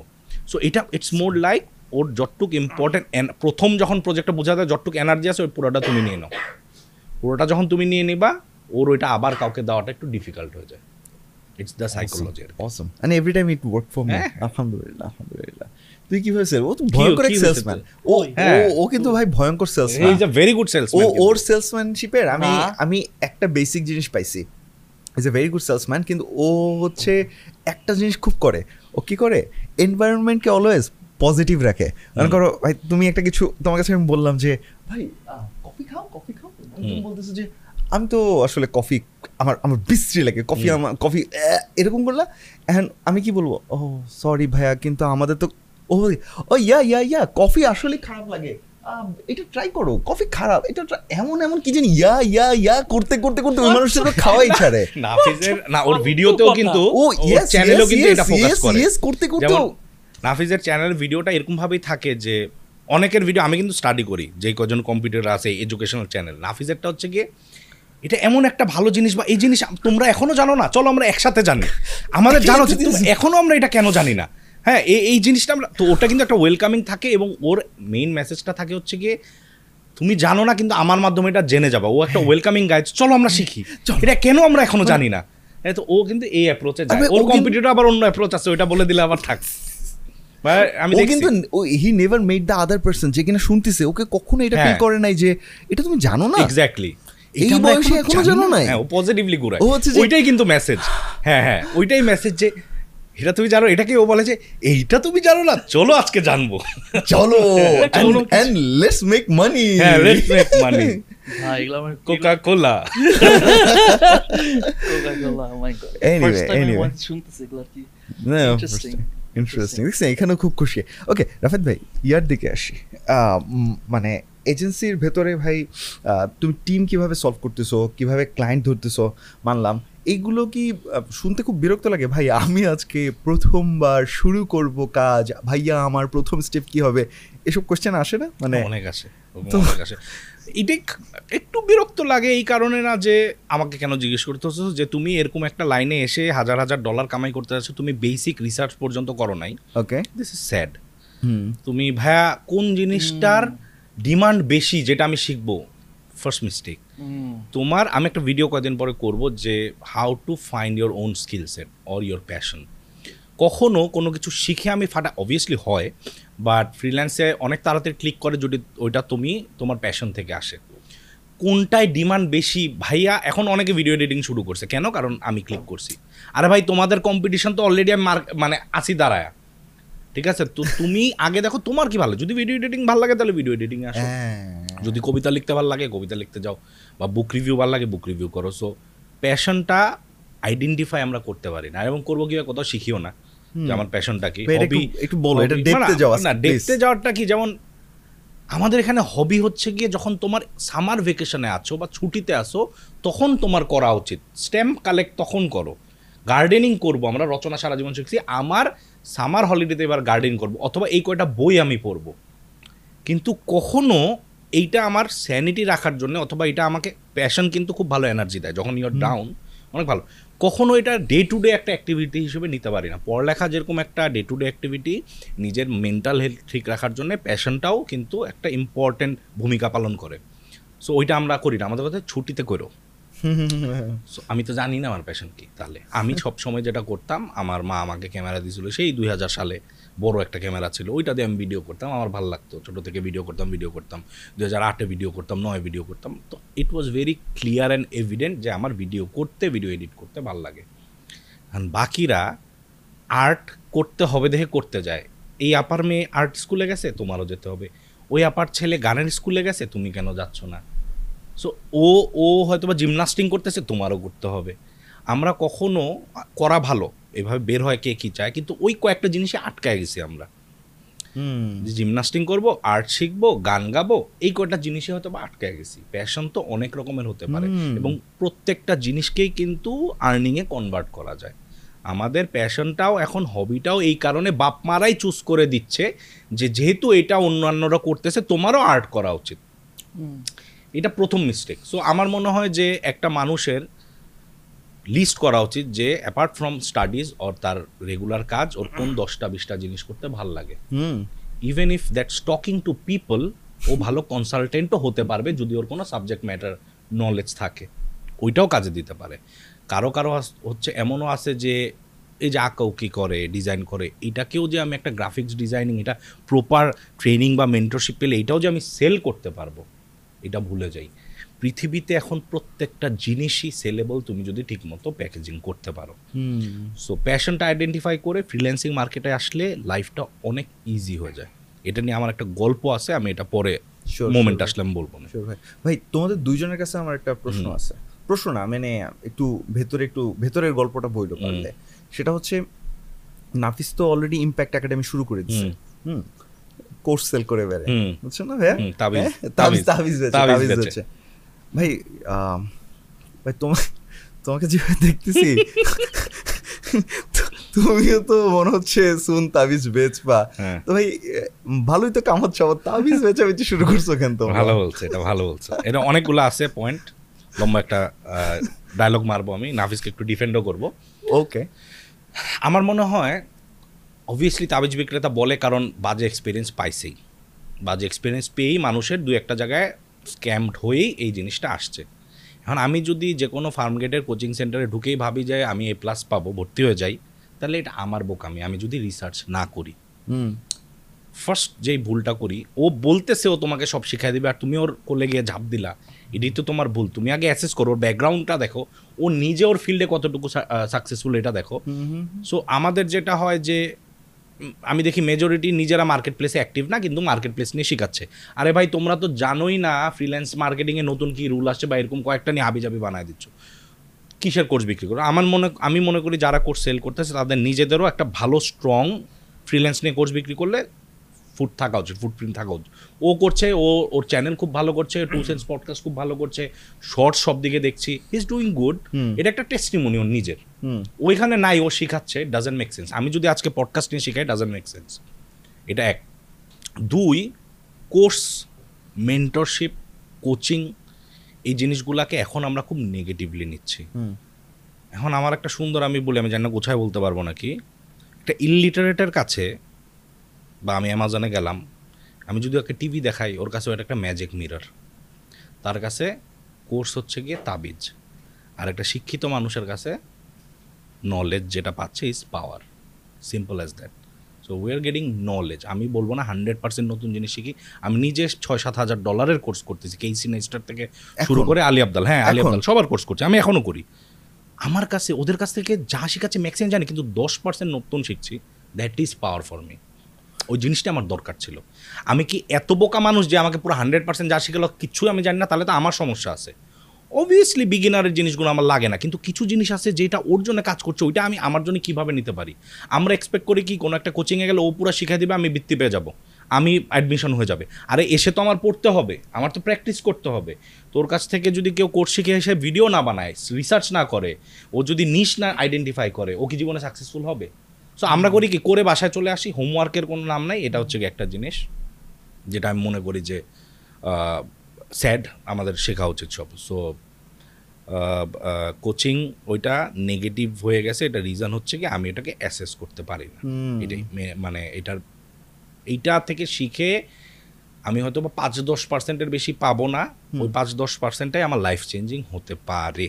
তো এই জিনিসটা মাথায় রাখা উচিত। আর আমার ক্ষেত্রে যেটা হচ্ছে, অনেক মানুষ আমাকে কোর্সের জন্য বলছে, 90% পজিটিভলি চাচ্ছে, 10% হচ্ছে গিয়ে অনুভয় নিচ্ছে। বাঙালি মানুষ একটা জিনিস বুঝে না, এই কোর্স জিনিসটা একটা প্যাসিভ ইনকাম। তুমি ফ্রিল্যান্স মার্কেট নিয়ে কথা বলছো, ডলারে কামাই করা নিয়ে কথা বলছো, অথচ আমাদের আইডিয়া নেই হোয়াট ইজ প্যাসিভ ইনকাম। যদি লাইভ ক্লাসেস না হয়, আমার যদি প্রি রেকর্ডেড কোর্স হয় এবং ওটা যদি আর্নিং করতে থাকে, এটা আমার একটা ইনকাম সোর্স। ফ্রিল্যান্স করার পরে তোমার যদি কোনো একটা স্কিল হয়, অবশ্যই তোমার এটা সেল করতে হবে। তুমি ক্লায়েন্টদের সেল করতেছো তোমার কোর্স স্কিলটা, আর তুমি তোমার স্টুডেন্টদের কাছে সেল করতেছো হচ্ছে গিয়ে তোমার নলেজটা। তোমার স্কিলকে কি তুমি খালি এডিট করে সেল করবা? তোমার এডিটিং নলেজটা আরো 10 জনকে সেল করা যায় না? ওইটা থেকে তোমার প্যাসিভ ইনকাম হতে পারে না? মাসে 4-5-6-7 লাখ টাকা আসতে পারে। যেখানে কোর্স স্ট্যাবলিশ, ইউডেমি থেকে শুরু করে স্কিলশেয়ার, যে লিঙ্কডইন লার্নিং যেগুলো চলতেছে, প্যাসিভ ইনকাম যেখানে একটা এত বড় ইনকাম সোর্স, বাইরে কাজাবি থেকে শুরু করে টিচেবল, বিভিন্ন থিঙ্কিফিক ওয়েবসাইটে মানুষ কোর্সেস বিক্রি করছে, কিছু না করে নিজের বাসা থেকে প্যাসিভ ইনকাম করছে। আমরা ফার্স্টে ওটাকে বুলি করতেছি। আরে ভাই, তুমি নিজে একটা ইনকাম সোর্সকে বন্ধ করে দিচ্ছ। আমরা ফার্স্টে একটা নেগেটিভ অ্যাপ্রোচ নেই। It's a very good income source, selling courses. Obviously rating review থাকবে। আমরা সবসময় কি করি, একটা ভুল হলে সব কোর্স খারাপ। একটা স্টুডেন্ট কোনো ইনস্টিটিউশনে খারাপ হলে পুরো ইনস্টিটিউশনকে গালাই। একটা ইউটিউবার কোনো কিছু ভুল করলে, ইউটিউবাররা তো এরকমই হয়। আরে এইভাবে আমরা হারাচ্ছি। কোর্সেস অনেক বড় একটা ইনকাম সোর্স, এটা অনেক বড় একটা ইনকাম সোর্স যেটা বাংলাদেশে এখনও প্রপারলি আনট্যাপড। এটা ভালো ভালো প্রফেশনালসদের এসে শেখানো উচিত, কারণ যাদের বেনিফিট হওয়ার ওদের ঠিকই বেনিফিট হবে, আর পাশে মানুষ যাদের বলার ওরা বলতেই থাকবে। It's a very good passive income. আমার কাছে যেটা মানে আমার এখানে রাফেদ ভাইয়ের সাথে আমি অ্যাডিশনাল একটা পয়েন্ট বলি, যে আমি এভাবে করে চিন্তা করি যে ইটস লাইক দিস, যে আমার যদি 0-100 যেতে হয় আর কি, আমাকে রাফেদ ভাই হয়তো বা 0-10, 20, 30, 40, 50 একটা পর্যায়ে যে নিয়ে যাবে, রাইট? বাকিটুকু জার্নিটা আমার নিজেরই করতে হবে। অর্থাৎ বাট এখানে একটা ডিফারেন্স আছে, লেটস সে রাফেদ ভাই ভার্সেস আরেকজন। হয়তো বা রাফেদ ভাই আমাকে 50 পর্যন্ত নিয়ে যেতে পারবে, না 60, ভার্সেস দ্যাট আদার গাই যেখানে শুধু 10 পর্যন্ত নিয়ে যাচ্ছে। That's the difference. এবং ওটাই তুমি যেটা অ্যাসেসের কথা বলতে চাই, ওই জিনিসটাই তো আমরা প্রপার রিসার্চ না করে, ও আচ্ছা জাস্ট ওই যে ফার্ম গেটের তুমি যেটা বলতে চাচ্ছি, হ্যাঁ ধূপধাপ ঢুকে গেলাম, ও এখন সব খারাপ, বিলবোর্ড যত বড় ঢুকে গেলাম সব খারাপ। এবং আমি কিন্তু যে আমাদের ইম্প্যাক্ট একাডেমির বুট ক্যাম্প অলরেডি একটা ব্যাচ শেষ হয়ে গেছে আলহামদুলিল্লাহ, and people are seeing results আলহামদুলিল্লাহ। বাট একটা জিনিস আমরা সব সময়, এবং আমি অনেক বেশি ভ্যালু দেওয়ার চেষ্টা করি, তো আমরা সবসময় এটা বলি যে দেখেন, আমি যা কিছু জানছি এই এত বছরে, আমি কোনো কিছু উইথহোল্ড করিনি আপনাদের সামনে, সব ঢেলে জাস্ট আপনাকে দিছি। আমাদের জুবাই তালুকদার সে টিকটক বলো মানে এভরিথিং, স্টোরি হেড, আমার যে ভিডিও এডিটর তাকে দিয়ে বলছি তুমি ক্লাস করাও, আমার যে রিসার্চার তাদেরকে আমি নিয়ে আসছি। মানে আমি চাইছি যে আমরা যখন শুরু করছি, রাফা ভাই তুমি যখন শুরু করছো, আমি we did not have anything like this bro, আমরা এক্সপেরিমেন্ট করে করে মানে বড় করছি, বা আমরা ভুল করছি, এই করছি, whatever। তো এইখানে I cannot do anything যদি ভাই আপনারা এখানে কোনো কিছু এক্সিকিউটই না করেন, ইমপ্লিমেন্টই না করেন, তাহলে আমার কিচ্ছু করার নাই। এখানে আমি অ্যাড করে দিই বলার আগে, এই যে you are trying to give as much as value possible, তোর এডিটররা গিয়েও ক্লাস নিচ্ছে যেটা র নলেজ পাবে। অনেক ভাবে নাফি সেলিম তো ক্লাস নিচ্ছে না, যারা বুঝার তারা বুঝবে, কিন্তু অনেকে ভাবে নাফিস সেলিমের জায়গায় ওর এডিটর কেন আসলো, নাফিস সেলিমকে কেন আমি পাই নাই। আরে যে যেই ভ্যালুটা সবচেয়ে বেশি দিতে পারছে, তুমি তো একটা আমব্রেলার আন্ডারে সব পেয়ে যাবে, রাইট রাইট রাইট। এবং ও যেরকম যে গাইডলাইনটা দিতে পারবে, ইভেন অনেকে জানে আমার যে এই যে show offs Dhaka how cute সিরিজটার পেছনেও কিন্তু তোর হাত আছে। ইনিশিয়াল একটা ফেজে নাফিস সেলিম কিন্তু আয়েশা আমাকে কিভাবে মেন্টরশিপটা হেল্প করতে পারে, অঙ্গদ রাফাত ভাই তোমার সাথে you should talk about the negative aspects of the society, এটা তোমার গলায় ভালো শোনাবে, তুমি পারবা। ও কিন্তু ও আরেকজন ছিল, ওরা কিন্তু আমাকে ইন্সপায়ার করছে এবং I started this how cute series. একইভাবে এই যে এই একজন আরেকজনকে যেইভাবে হেল্পের কথা বলতেছে, চ্যানেলের একদম আমার ইনসেপশন থেকে নাফিসদের সাথে আমার পরিচয়, আমি যখন চ্যানেল খুলি, আবার যখন আমি নিউ ইয়র্ক গেছি, I don't know if you can recall, আমি কিন্তু I could see Nafis is not Nafis Selim there, ও ইনকমপ্লিট ছিল, ও কিন্তু ওইখানে হি ওয়াজ নট যে এখন যাকে দেখতেছি, ওইখানে থাকলে হয়তো বা এর 10%ও দেখতে বলো না বলো না ওই জায়গাটা আসে না। ওই জায়গাটা obviously নাফিসের যেটা হয় যে যখন আমি নিউ ইয়র্কে গিয়ে দেখলাম obviously আমেরিকায় ওয়াও কি জোস, কিন্তু ইউ কুড সি যে হি ডাজন্ট বিলং দেয়ার। নাফিস তখন আরও অনেক ডিফারেন্ট ছিল, অনেক আরও ইয়াং ছিল, অনেক এনার্জি ছিল, বাট স্টিল এনার্জিগুলো কোথাও ঢেলে দেওয়ার মতো ওইখানে তার ক্লিক করার মতো জায়গা ছিল না। আই কুড ইজিলি সি, ওটা দেখা যাচ্ছিলো। তারপর যখন ও বাংলাদেশে আসলো, obviously we are having a discussion, ও আমরা অনেক, ও তো অনেক রিসার্চ করেই আসছে, বাট যখন বলতেছিল যে পটেনশিয়াল আছে নাকি এরকম, আমি আমার স্টোরিটা শেয়ার করি, হয়তো বা ওইটা একটু কাজে লাগছে ওর কোনো না কোনোভাবে।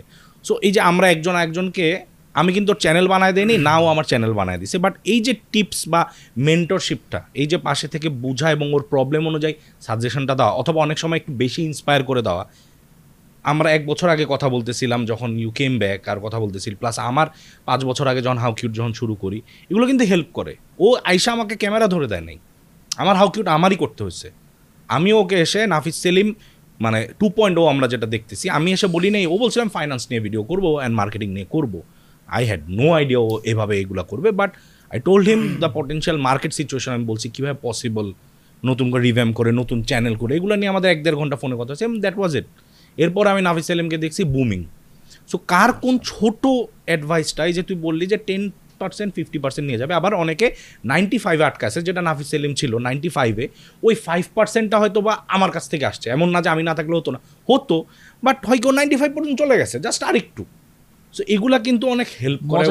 মজার ব্যাপার হইতেছে, সো ওই যে তুমি যেটা বললাম যে রিসার্চের ব্যাপারটা, অ্যানালাইসিস করার ব্যাপারটা, সো আমি যখন আমি সম্ভবত আমি সবাইকে একটু কল দিচ্ছিলাম যারা যারা কমিউনিটিতে ছিল, তোমাকে আমি, তুমি তো এখানে আর মার্কেটটা আমি বোঝার চেষ্টা করতেছিলাম যে এখানে কি অবস্থা, what are the upside, what are the down side, সব কিছু আমি বোঝার চেষ্টা করতেছি যে ওকে খারাপ হলে এটা হবে, ভালো হলে এটা হবে। রাফাত ভাই যখন জিজ্ঞেস করতেছি যে কি আচ্ছা এটা খুবই, আমি জানি নাম্বারসগুলো এখন শেয়ার কি করতে পারবো, করবো শেয়ার করবো, আচ্ছা করি তাহলে, তো তুই হয়তো জানিস না। So what happened is that আমি এনায়েতকে ইয়া করছিলাম, নকসাম আউটসাইডার বলে একটা ইউটিউবার আছে, ওকে আমি নক করছিলাম, তো যাদেরকে আমি চিনি এবং যাদেরকে আমি ট্রাস্ট করি মোটামুটি, আমি তাদেরকে ইয়া করছি। তোমার সাথে সবচেয়ে লম্বা কনভারসেশন হয়েছে আমার। তো রাফাত ভাই কল দিছি, তো তখন দেখতেছি রাফাত ভাই এয়ারটেল মেয়ারটেল এটা ওটা অনেক কিছু করে, আমি জানি যে he is very involved in this. তো আমি রাফাত ভাই বলছি আচ্ছা ভাই মানে কি অবস্থা মানে হয়, বিকজ দেখ আমি যখন ছাড়ছি তখন অবস্থা ভালো ছিল না, মানে তখন জাস্ট শুরু হচ্ছে, আর ওই সময় আমি ধরতে পারছি, রাইট। তো আমি রাফাত ভাই বলছি কি অবস্থা ভাই, মানে আমার যে হয় মানে কিছু আসে টাসে, মানে আমি অফেন্ড করতে চাচ্ছি না তাকে, যে রাফাত ভাই আমাকে শুধু একটা কথা বললো যে আচ্ছা নাফিস তুই গেস কর যে আমি গত মাসে কত কামাইছি, এটা তুই সময়টা বল। 2021 সালের জুলাই মাসে। আমার যে নাফিস তুই বল আমি গত মাসে কত কামাইছি গেস কর। আমি এখন অফেন্ড করতে চাচ্ছি না, আমি আসলে বুঝতেছি না যে কত আর হবে, এমন আর আহামরি কতই বা হবে। আমি বলছি যে আল্লাহ কম হলে সমস্যা, বেশি হলে আমি বুঝতে, আমি খুব কনফিউজ। না না না ও তুই বল, তুই জাস্ট বল নাফিস তুই বল। ওকে আমি অফেন্ড করতে যাচ্ছি না রাফাত ভাইকে, রাফাত ভাই আবার ওখানে হাউ কিউট করে দিবে আমারে। আচ্ছা আচ্ছা ঠিক আছে, একটা খুব যদি অপটিমিস্টিক হই ভাই 60-70, আমি চাই এর বেশি হওয়ার কথা না, 60-70 হাজার টাকা, হ্যাঁ 60-70 হাজার টাকা, নো ডলার, এখন তো ডলারে। তো আমি বলছি, আমাদের বলতেছে কি না ইউ আর রং, আরে শিট ম্যান, ইস আরো কম কামাই, বলছে 5 লাখ টাকা। আমি ওই সময় মানে মুখ দিয়ে আমার গালি বের হয়ে গেছে। রাফাত ভাই শিট, আমি কি বললাম এটা, মানে আমি এতই অপ্রস্তুত ছিলাম যে এই ইন্ডাস্ট্রিটা মানে মানে পটেনশিয়ালটা বুঝে, যেমন এখন রাফায়েত ভাই যে মানে এই যে রাফায়েত ভাই বলতেছে মাসে $20,000-$30,000, এখানে রাফায়েত ভাই শো অফ করার জন্য বলতেছে ভাই 1 বছরের মধ্যে দিস ইজ পসিবল, তুমি ঘরের মধ্যে বসে থেকে কি হোয়াটস ইউর এক্সকিউজ। রাফায়েত ভাই সেদিন বলতেছে যে কি ওই যে কোথায় জানি তুমি বলতেছিলা নাকি আমার সাথেই বলতেছিলা, ও মেবি আমরা আড্ডাতে বলতেছিলাম, যে বলতেছে জানিস আমি এই জিনিসটাও জানতাম না, কি যেন একটা কথা বলতেছিল যে কি যেন ডিজিটাল মার্কেটিং না কি যেন একটা নিয়ে কথা বলতেছিল, আমি এই বিষয়টা বুঝতাম না, ডিজিটাল মার্কেটিং কি বুঝতাম না, এটা আবার কি ফেসবুকে ভিডিও দেওয়া। হ্যাঁ, এই যেই মানুষটা 1-1.5 বছর আগে এই জিনিসটা জানতো না, বুঝ মানে কাইন্ডা বুঝছিস তো। যাই হোক ওটা যখন রাফায়েত ভাই বলতো তখন okay fine, so I did little bit of my homework and my research and then I took the jump and okay let's do it, that's potential.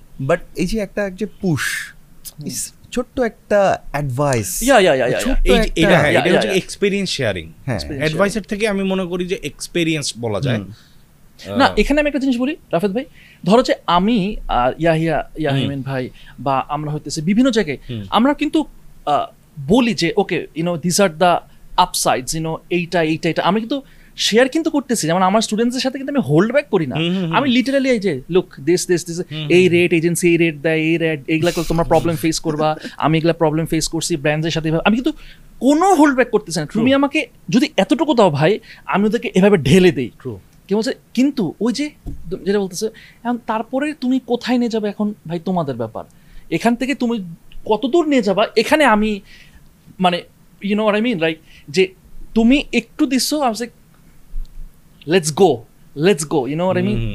And Rafayet ভাইরে দেখলে খালি আমার ডলার ভাসে, মানে ডলার রাফায়েত ভাই দেখি না, অনেকে আমাকে ডলার মেশিন বলে। হ্যাঁ ডলার মেশিনই তো তুমি, মানে তোমার মানে রেমিটেন্স যোদ্ধা, মানে you should be celebrated, national রিজার্ভে কন্ট্রিবিউট করছি ডাইরেক্টলি। ডলারগুলো প্লিজ নিয়ে এসো কিন্তু। হ্যাঁ নিয়ে আসি, আমি নিয়ে আসি, আমাদের ঝামেলা হয় আনতে, অনেক ঝামেলা হয়, ও আনতে ঝামেলা অনেক ঝামেলা হয় ভাই, এত ইজি না। হ্যাঁ আমার এরকম গেছে, যেহেতু এই টপিকে কথা সবাই ভাবে যে আরে ডলার $30,000-$40,000 কি মজা কত টাকা, there were times আমার 20-25 দিনের জন্য $10,000-$15,000 আটকানো, আমি জানি না আসবে নাকি। ইমাজিন দ্য নাইটস, ইমাজিন যখন তোমার 15 লাখ টাকা আটকানো, তুমি কোনো ট্যাঞ্জিবল না, পুরাটাই ভার্চুয়াল ডিজিটাল, তুমি এখন কনভার্ট করতে পারো নাই, কতগুলো স্লিপলেস নাইটস যায়, অবভিয়াসলি কোথাও ফোকাস হয় না, ফ্যামিলি ফ্রেন্ডস বিজনেস মাথা খারাপ থাকে। সো এটা একটা যে কোনো ফ্রিল্যান্সার যারা অনেক বড় ভলিউমে করছে এটা ওদের। I really want to know something যে রাফায়েত ভাই মানে আলহামদুলিল্লাহ you are making tons of money মাশাআল্লাহ $30,000-$50,000 মানে আলহামদুলিল্লাহ রাইট। এবং আমাকে রাফায়েত ভাই দেখাইতেছিল যে আজকে আমরা শুট করতেছি সেপ্টেম্বরের 3 তারিখে, অলরেডি $5,000 $5,500 মধ্যে, আজকে সেপ্টেম্বরের 3 তারিখ যখন শুট করতেছি রাইট, $5,500 অলরেডি অর্ডার চলে আসছে। সো ফ্যান্টাস্টিক, আমরা এটা সারফেস লেভেলে দেখতেছি যে কি কোটিপতি রাফায়েত ভাই, এবং আমি চাই তুমি আরো সাকসেসফুল হও, কারণ তোমার মাধ্যমে অনেক মানুষ ইম্প্যাক্ট হইতেছে, এবং আমি এটাও চাই যে তোমার মতো আরো 100টা রাফায়েত ভাই তৈরি হোক। সিরিয়াসলি আমি জেনুইনলি মিন করতেছি যেরকম তৈরি হোক রাইট। এবং one of the main reasons আমি এই জন্য তোমাকে ডাকছি যে ভাই আসো একটু প্লিজ আমাদেরকে জ্ঞান বাটো। এখন রাফায়েত ভাই আমাদেরকে এই জিনিসটা একটু শেয়ার করো, what are the down sides ভাই? নিশ্চয়ই এটা তো এত স্মুথ জার্নি হওয়ার কথা না ভাই, স্মুথ হইলে সবাই করতে পারতো ভাই। তোমার এই যে ওয়ার্ক লাইফ ব্যালেন্স নিয়ে বা তোমার পার্সোনাল, কারণ তোমাকে অনেক তুমি বলছো আমি 17-18 ঘন্টা কাজ করছি ভাই, তুমি তোমার এই যে এই যে আমাদেরও সবারই অনেক সময় একটু এক্সট্রা কাজ করতে হয় অ্যান্ড হোয়াট নট, হয়তো বা ফ্যামিলি, হয়তো বা পার্সোনাল লাইফে, হয়তো বা হেলথে, হয়তো বা so what are the down sides of this? আচ্ছা for example to start with, যখন আমি ডিসিশন নেই যে আমি ফ্রিল্যান্সিং করব, আমি কোনো কর্পোরেট জবে থাকবো না, আমি কোনো ট্রেডিশনাল ইনকাম জেনারেটিং ইয়েতে থাকবো না, ওই মুভমেন্টটা কিন্তু you are on a war with your self, with your family, with the society. এটা অনেকে রিয়েলাইজ করে না, what if it doesn't click? ওই মুভমেন্টটা আদৌ কিছু হবে নাকি? এবং হওয়ার আগ পর্যন্ত করতে থাকা, হওয়া আমি ধরি যে $500 হচ্ছে কি সাকসেসফুল। হ্যাঁ I am now earning 0, 500 মানে হচ্ছে কি I am making it, let's say for example. ওই যে বসে আসি, এই যে সোসাইটিকে কনভার্ট করা, বোঝানো, বারবার করে যে নিজের অর্ডার আসতেছে না ট্রাই করাটা, ওই টাইমটা আমার জন্য খুব খুব খুব একটা ডাউন টাইম ছিল। There were moments I was questioning even my existence or importance in the family. যে কিচ্ছু নাই, হয় ভিডিও বানালে কোনো ব্র্যান্ড আসলে টাকা কামাবো, অথবা ফ্রিল্যান্স করে যদি $500 আসে $50,000 ঘরে ঢুকবে, এটা হচ্ছে গিয়ে প্রথম। But say for example everything click, তুমি ফ্রিল্যান্স শুরু করছো, এই যে এক বছরে টপ রেটেড সেলার হয়েছে। অনেকে দেখে ভাই সাকসেস জার্নিটা বলতেছে, বিভিন্ন সেমিনারে গিয়েও বলতেছি, স্পিচ দিচ্ছি, এই যে মাসে যে $10,000 করে মিনিমাম আমার যে আসতেছে আলহামদুলিল্লাহ, হোয়াট ইফ ইট ডাজেন্ট? এইটার কারণে তোমার উপরে 20 জন মানুষের স্যালারি, 20টা ফ্যামিলি, মানে 4 দিয়ে গুণ করলে হচ্ছে গিয়ে 4 দুগুণে 8, 80 জন মানুষ ইম্প্যাক্টেড। তুমি যখন এটা নিয়ে তুমি কোথাও বসে চিন্তা করবা যে তোমার কেন এথিক্যালি ঠিক ওয়েতে সাস্টেনেবল ইনকাম আনতে হবে, কারণ 80টা মুখ ফিড হয় প্রত্যক্ষ বা পরোক্ষভাবে তোমার কন্ট্রিবিউশনে, ইটস আ ভেরি মানে বড় বার্ডেন ক্যারি করার জন্য। আচ্ছা এটা তো গেল, কিন্তু এই টপ রেটেড যাওয়া পর্যন্ত যে জার্নি, একটা মানুষ শুরু করা থেকে যে টপ রেটেড পর্যন্ত যে জার্নিটা পার করে, I did not had a social life. আমার কোনো বন্ধু বান্ধবের সাথে, সবার সাথে সম্পর্ক নষ্ট হয়ে গেছে। আমার ফ্যামিলির কারোর সাথে কোনো কথা হয় নাই 6 মাস। আমার বাবা মার সাথে সম্পর্কতে অনেক ঝামেলা হয়েছে যে হোয়াট চেঞ্জড, কারণ তারা তো জানে না কি করতে হয়। বাবা মার সাথে কথা হচ্ছে না, ইভেন তোদের ভাবির সাথেও হয়তো বা আমি এত বেশি, বাসায় যাওয়ার পরে ল্যাপটপ এডিট, ঘুমায় যাচ্ছে, সময় দিতে পারতেছি না।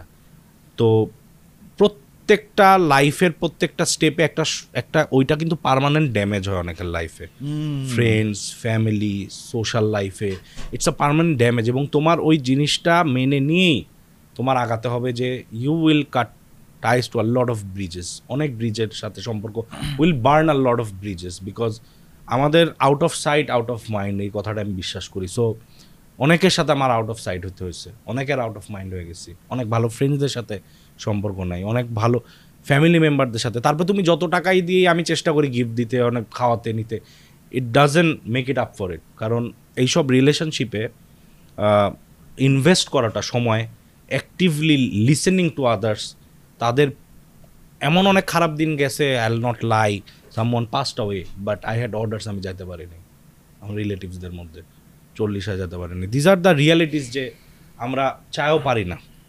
I have missed so many birthdays, আমার নিজের আত্মীয়দের প্রোগ্রামস।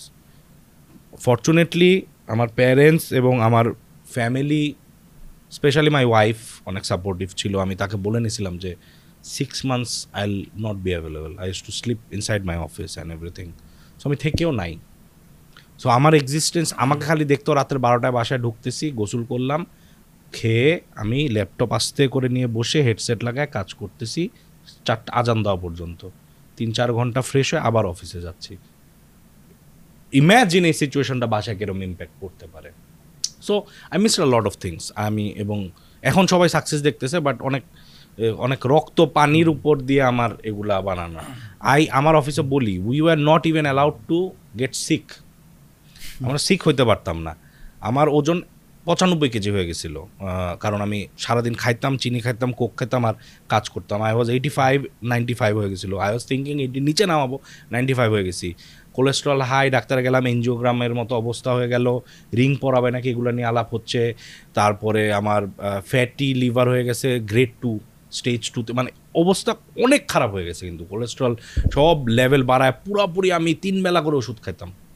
এখন লাস্ট 3 দিন আগে চেক করলাম, সব আলহামদুলিল্লাহ কন্ট্রোল আসে, বিকজ এখন হয়তো অটোমেশনে চলে গেছি। বাট হেলথ, মেন্টাল হেলথ, হেলথের থেকে হেলথটা হয়তো একটা tangible, you can work out, you can eat good stuff, eat good things, ওষুধ খাচ্ছ, মেডিকেশন করছো ঠিক। বাট এই যে মেন্টাল স্টেবিলিটিতে যে প্রবলেমগুলো হয়, আমরা ঘুমাতে পারি না, কারণ কোনো নোটিফিকেশান মিস দেওয়া যাবে না। 1 ঘন্টার পরে যদি তুমি রিপ্লাই দাও, তোমার রেসপন্স রেট কমে যাবে। সো প্রথম 6-7 মাস আমি একা ফাইবার কন্ট্রোল করতাম। ক্লায়েন্টরা রিপ্লাই দেয় কখন, ওদের টাইম কখন, রাত্রে, আমাদের দিনে। তো দিনের বেলা তুমি এডিট করতেছো, রাত্রেবেলা তুমি মেসেজ, এবং সবাইকে তোমার সেলসম্যান হতে হচ্ছে। ইমাজিন 10-20টা নক পাচ্ছ এবং সবার কাছে নতুন এনার্জি নিয়ে একটা সেলসম্যান রাফায়াত যাচ্ছে, রাত্রে 4:30 বাজে, এবং বেল ভাইব্রেশনে দিয়ে রাখতে হয় অথবা হাতে নিয়ে রাখতে হয়, কারণ তোমার ফ্যামিলি ঘুম থেকে উঠে যাবে।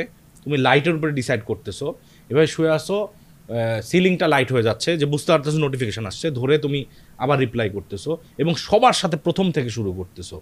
আবার কেউ কেউ তখন বললো জুম করবো, তাড়াতাড়ি মুখ টুক ধুয়ে রাত্রে 5টা বাজে তুমি রুমে গিয়ে লাইট জ্বালায় তুমি চশমা পরে যাতে কালো চোখ না বোঝা যায় তুমি মিটিং করতেছো, বুঝাচ্ছ কাজ ওগুলো আবার পাচ্ছও না। সো এগুলা হয়তো বা অনেকের মনে হয় ভাই 1 কোটি টাকা থাকলে এরকম করতে রাজি আছি, trust me no amount of money তোমার এই মেন্টাল স্যানিটি আর পিস কিনতে পারবে। এখন আমি বুঝি যে হেলথটার ইম্পর্টেন্সটা কী বা রিলেশনশিপস মেনটেন করা, এটা কোনো টাকা 1-2 কোটি টাকা আসবে, কাজ করবা টাকা হবে, কিন্তু রিলেশনশিপস অ্যান্ড মেন্টাল ওয়েলবিং এগুলো তোমার পুরা সাইকিয়াট্রিস্ট দেখানোর মতো মেন্টাল অবস্থা হয়ে যাবে কিন্তু, because you are not sleeping. আমি 4 ঘন্টা ঘুমাতাম এবং অফিসে 2 ঘন্টা ঘুমাতাম আর 2 ঘন্টা বাসায়, আমি বাথরুমে বসে ঘুমা যেতাম, বাথরুমে ক্লায়েন্টের রিপ্লাই করতেছি, গাড়িতে করতেছি, আই এম ড্রাইভিং, আমি তোমাদের ভাবিকে দিয়ে বলতাম রিপ্লাই করো, কী লিখছে বলো, বলতে এটা লিখছে এটা লেখো, 24/7 you're working, there is no gap. অফিসে কী হয়, you can shut your self down, যে রাত 10টা থেকে সকাল 7টা পর্যন্ত আমি কোনো কিছু দেখবো না। ফ্রিল্যান্সিং ওয়ার্ল্ডে you can not shut your world, তুমি অফকোর্স অন্য কোনো দোকান খোলা, ওই দোকানে চলে যাবে। সো এইগুলো হার্ডশিপগুলো আমার মনে হয় মানুষদের জানো উচিত। আমরা সবসময় বলি হ্যাঁ আমি $40,000 মাসে আনতেছি, these are the real stories যেগুলো মানুষের জানা উচিত, যে are you ready to lose everything. এখন টাকাটা দেখে মনে হতে পারে yes, no, trust me, no, you don't want to, these are very important things লাইফে কনসিডার করা উচিত। এই জিনিসগুলো মিস করি অ্যান্ড সামটাইমস আমরা ভাই যেরকম বলতেছিল যে আমি আমার টিমের কাছে 6-প্যাকটা সেল করি, আমি সেল করি না যে জিম করতে কত কষ্ট হয়। তো এইখানেও আমরা কিন্তু টু সেন্টসে খুব ভাই কথাবার্তা বলি যে মাসে 7 লাখ, মাসে 30 লাখ, এরকম অনেক কিছু আমরা ডিসকাস করি। অনেক সময় আমরা এই হার্ডশিপটা, ওই হার্ডলটা, এগুলো নিয়ে ডিসকাস করি না। তো ডিসকাস করি না বিকজ অনেক সময় ডিমোটিভেটেড হয়ে যায় যে হয়তো বা চেষ্টাটাই করবে না, কিন্তু yes at a certain point আসলে এই বিষয়গুলো জানা দরকার, কারণ এইটার মধ্যে দিয়ে কিন্তু তুমি ভাই পার হবা। বা একটা জিনিস ইন্টারেস্টিংলি দেখতেছি, তোমাকে একটু অবজার্ভ করতেছি, বুঝতে পারতেছি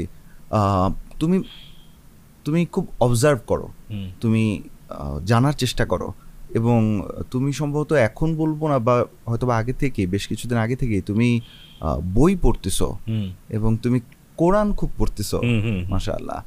তুমি কি বলতে পারো যে কোরআন পড়তেছো তুমি এই কারণে কারণ তোমার দিন শেষে জান্নাত লাগবে, এভাবে করে চিন্তা করে শুরু করলা, মুসলিম ঘরে জন্ম নিছো, কোরআন তো পড়তে হবে, what made you bring back to Quran?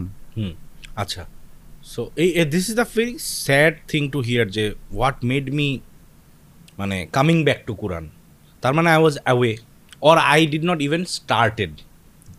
Maximum যেটা আমি আগেও ডিসকাস করছি যে as a Muslim person first responsibility তোমার উপরে যেটা দেওয়া হয়েছে সবচেয়ে basic, read the book, try to learn, gather knowledge, then take action. Simple. Read the book, understand, take action. আর কয়জন করি?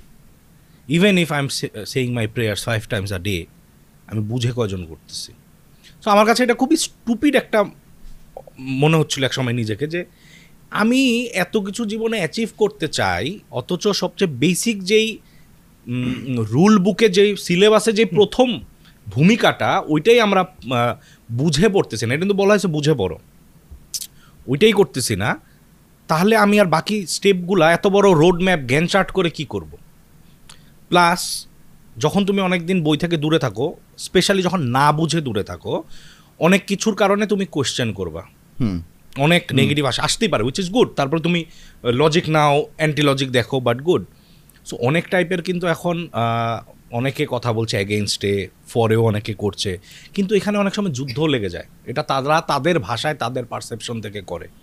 ভাই এখানে আই টুক দ্য রেসপন্সিবিলিটি, যে আমি এই বইটা, তুমি যেই ধর্ম নিয়ে হও, তুমি যেই সেকুলার হও, তুমি যেরকমই হও, তোমার আগে নিজের একটা পারসেপশন আসা উচিত বইটা থেকে। সো আমি ওইভাবে নিছি যে বইটা পড়ার পরে আমার ভিতর 1400 বছর ধরে মানুষ এখনও মানতেছে something, one of the most 1400 years minimum, এটা ইনফ্লুয়েন্সটা বোঝো। কিছু না হও এটাকে একটা হিস্টোরিক্যাল বই হিসেবেও নাও, তাও পড়ো। আমার কথা হচ্ছে যারা অ্যাওয়ে আছে তাও পড়ো, এবং আমি এটা ধরছি হচ্ছে কি এক জানার জন্য। তারপরে এটা অনেকটা মেডিটেশনের মতো হয়ে গেছে। সো আমার এরকম একটা সিচুয়েশান আসছে যে প্রতি রাত্রে যদি আমি না শুনি বা না পড়ি আমার ঘুম হতো না। সো আমি এটা বলবো না যে জান্নাতে যাওয়ার লোভে বা এরকম, আমি অনেক কিছু করা জীবনে বাকি আছে, অথবা জান্নাতে কি করলে যাবো এটা আমি তুমি বলতে পারি না। এটা আসলে আমরা বলা মানে শিরোক্কার হয়ে যাচ্ছে। You and I can not say কোন জিনিসটা করলে আমরা জান্নাতে যাব, এটা আল্লাহ মালিক, আল্লাহ জানে।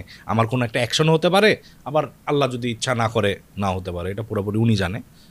বাট প্রথম যে রেসপন্সিবিলিটিটা দেওয়া হয়েছে অ্যাটলিস্ট আমি ওটা করতে চাই, বিকজ আমি এখনও নিজেকে মুসলিম বলতেছি, ঈদের দিনে সবার সাথে কোলাকুলি করছি, হ্যাঁ এগুলো পালন করছি। সো অ্যাজ এ মুসলিম যদি তুমি কি নিজেকে বলো, আমি সেটা সবসময় লাউডলি বলি, you should read your book. এবং কিছু কিছু রুল আছে যেগুলো একদম র, যেগুলো মানতে হবে, বেসিক, ওগুলো মানা উচিত। তোমাকে কীভাবে হেল্প করছে?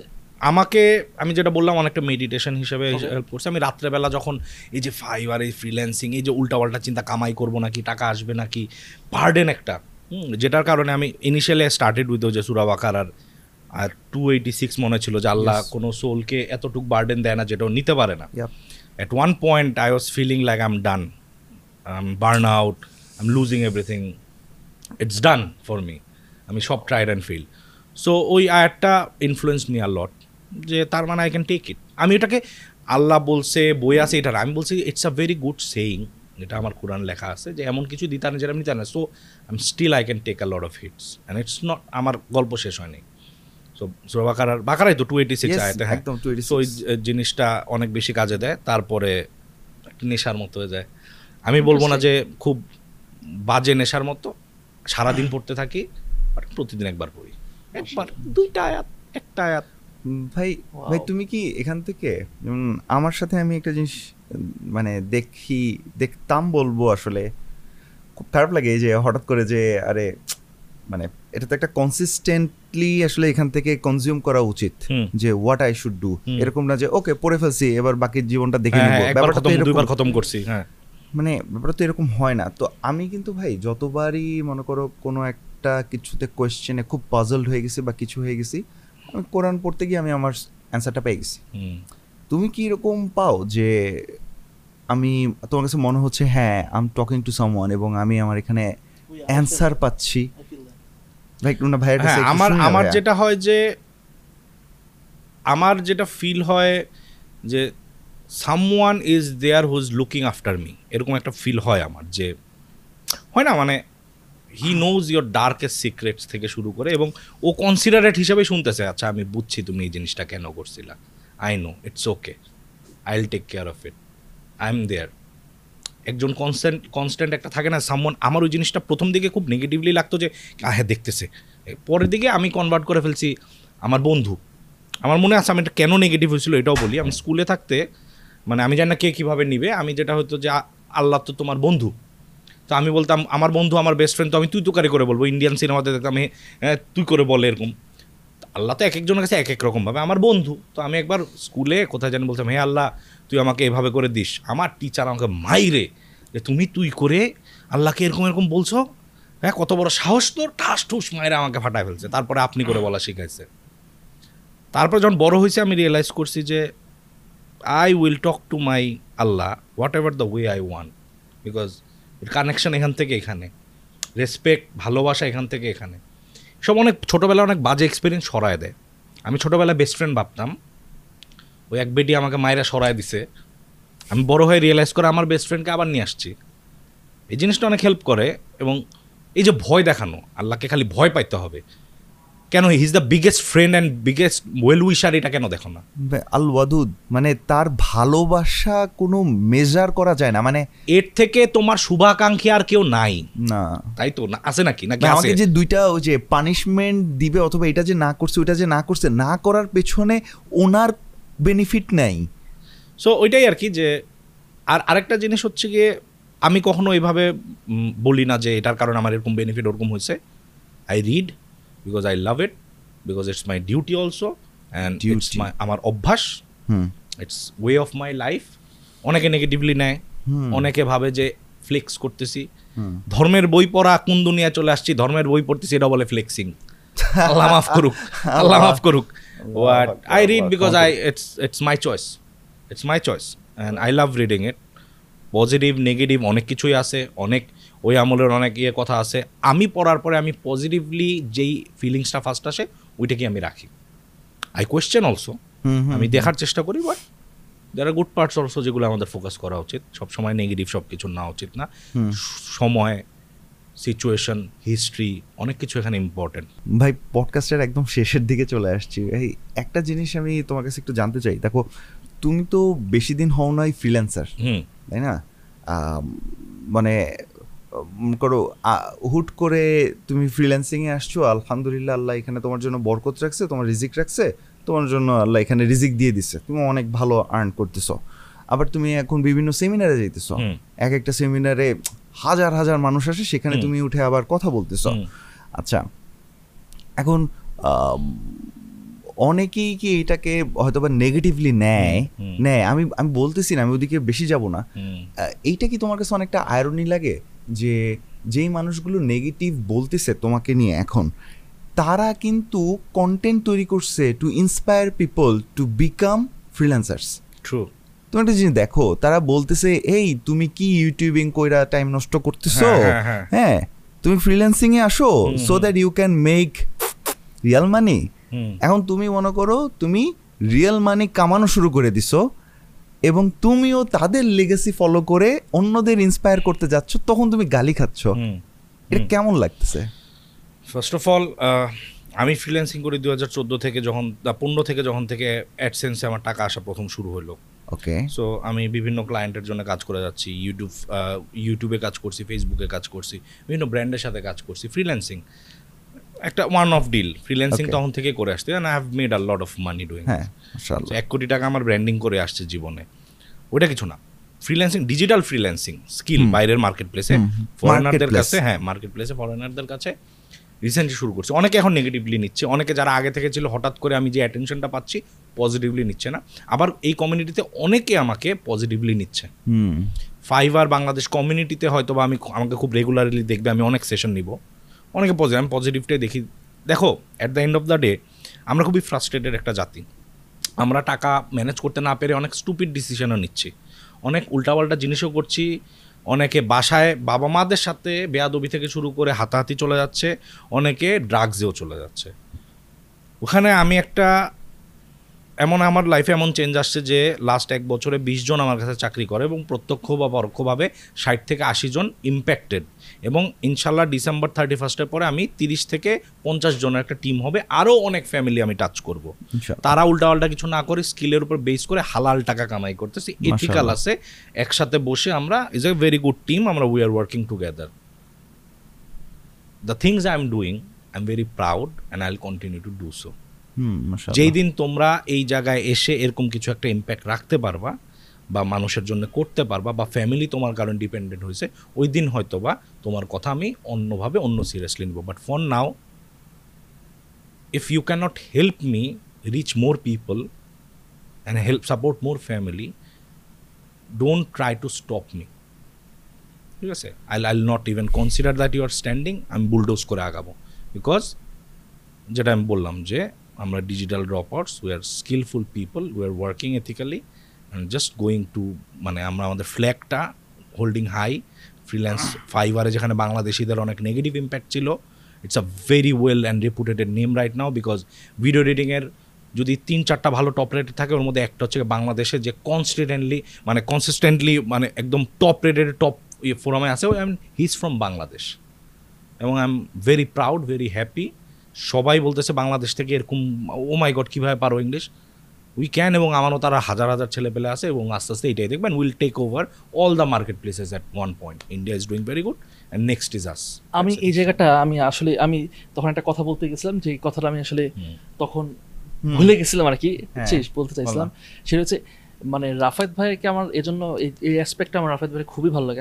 I have to mention that because me and Rafayat ভাই শেয়ার মানে একটা জার্নি শেয়ার করি আমরা, রাইট? সো ওই জন্য বারবার মানে এখন রাফায়াত, আমাদের এখন কন্টেন্ট ক্রিয়েটার একটা কমিউনিটি আছে and what not, but Rafayat ভাই আর আমার যে মেমোরিজ এবং আমার ইটস ডিফারেন্ট মানে যখনই রাফায়াত ভাইয়ের সাথে আমার দেখা হয়, মানে ইটস লাইক আমরা অন্য গলির মানুষ, মানে অন্য জায়গা থেকে আমরা এসে, যেটা এখনকার কেউ জানে না হোয়াটস গোয়িং, মানে কি শেয়ার করে আসছি আমরা, কি গেছে, কি হয়েছে, কি হয়নি, কত কি ঘটছে, রাইট? তো মজার ব্যাপার হইতেছে আমার মনে আছে কারণ রাফাত ভাইয়ের সাথে তখন আমরা অনেক ডিসকাস করতাম। আমার একটা স্বপ্ন ছিল, রাফাত ভাই জানে সেটা, যে রাফাত ভাই তুই কী করবি, তোর গোল কী, কী কী করতে চাস, কি যে ইউটিউবটা করে লাভ করবো, এমএনসি তো কাঁপাইতেছে তখন। তো আমি বলছি কি রাফাত ভাই আমার একটা খুব স্বপ্ন যে বাংলাদেশ থেকে মানুষ ফুল টাইম ইউটিউবার হোক। বাহিরের দেশে আমি অনেক দেখছি যে ফুল টাইম ইউটিউবার হয়, কিন্তু বাংলাদেশে আমি এখন পর্যন্ত কাউকে দেখিনি যে ফুল টাইম ইউটিউবার হয়। আমি যে জমানার কথা বলতেছি সেই জমানায় একটা নাটকের ভিডিওতে ভিউ হয় 500, 500-র বেশি ভিউ হয় না মোশারফ করিমের নাটকের ভিউতে। আমি ওই সময়ের কথা বলতেছি। আমি বলতাম যে কন্টেন্ট ক্রিয়েটার, এই ক্রিয়েটার ইকোনমিটা, মানে আমি তখন, এখন তো নাম দিয়েছে আমার ক্রিয়েটার ইকোনমি, তখন তো ক্রিয়েটার ইকোনমি আর এগুলো তো কিছুই বুঝি না। তখন ছিল ইউটিউবার, তখন কন্টেন্ট ক্রিয়েটারও মানে আমরা বলতাম না, তখন ইউটিউবার না বলতাম, ইনফ্লুয়েন্স তখন ছিল YouTube, তখন Facebook was not even an idea, Facebooker মানে what is this, মানে ফেসবুকার, তখন ছিল ইউটিউবার, ও তুমি ভিডিও বানাও তুমি ইউটিউবার, you know. সো ওই জায়গা থেকে মানে আমার যে তখন আমাকে রাফাত বলছে কেন তুই এগুলো করবি, তুই তুই হইতেছে একটা কাজ করিস, কারণ রাফাত ভাই ভেরি প্র্যাকটিক্যাল মানুষ। আমার কাছে তুই একটা কাজ করিস, তোর তো বিজনেস মানে তোর ফ্যামিলি বিজনেস, এই সেই বিজনেস, তুই একটা কাজ করিস, তুই না বিজনেসের ব্লগ বানাবি, তুই বিজনেস রিলেটেড বিভিন্ন বিভিন্ন ইয়া করবি, তুই বিজনেস রিলেটেড কন্টেন্ট। কত সালে? 2014-15 সালে। ভাই ইউ সেড দ্যাট 15 সালে তে। হ্যাঁ, I believe me, he said that to me. And ওই সময় একটা ছেলে যে কমেডি কন্টেন্ট বানাইতেছে, তাকে যখন বলতেছে তুই বিজনেসের, তুমি আমি জানি if you remember this because you specifically told me তুই বিজনেস রিলেটেড, বিকজ আমি দেখতে পাচ্ছি তুই এই কানেকশন কি বুঝছে আমি জানি না, but he said told. And I was like ভাই তুমি আমারে বলবা যে আমি কেন সালমান মুক্তাদির হইতে পারি, আর তুমি আমার এটা কেন কইলা? আমার মেজাজটা গেছে গরম হয়ে, আমার গোল আমি সিলভার প্লে বাটন পাবো, আর তুমি মিয়া এগুলা কি কইলা, রাইট?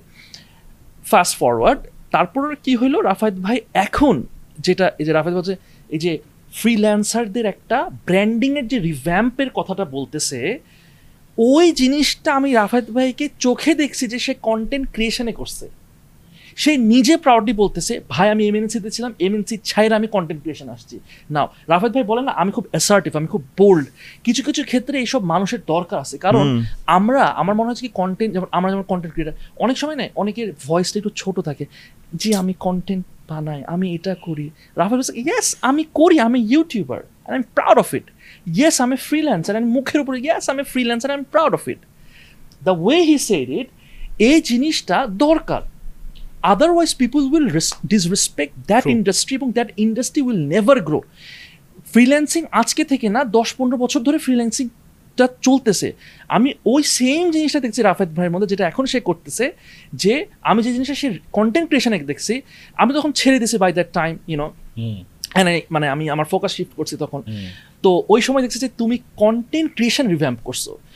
আমরা, আমি জানি যে ইনফ্লুয়েন্সার কমিউনিটিতে অনেকেই টাকা কামাইছে, এই করছে, sure, but you are the only one who was vocal about it and who talked about rebranding and revamping a content creation, যে এটা যে সস্তা জিনিস না, অ্যান্ড এখানে যে রেসপেক্ট ডিজার্ভ করে কন্টেন্ট ক্রিয়েটার্সরা, you are the one who did it. And I salute you for that. Thank you. That's a very big compliment. So হয়তোবা সব সময় বলা হয় না, and you know যে আফাত ভাই, you know এটা, হ্যাঁ এটা মেজরিটি অডিয়েন্স বুঝবে না, but we tried both of us, বা অনেকেই আমরা ইন্টারনালি কন্টেন্ট ক্রিয়েশনের, তো আমি তো বলি যে আমাদের একটা কি আছে জানি, মানে মানুষকে হয় ওই টাইমে হয়তোবা যে চাকরি ছেড়ে কন্টেন্টে আসাটা অনেক বুস্ট করছে একসময় একটা মানুষকে।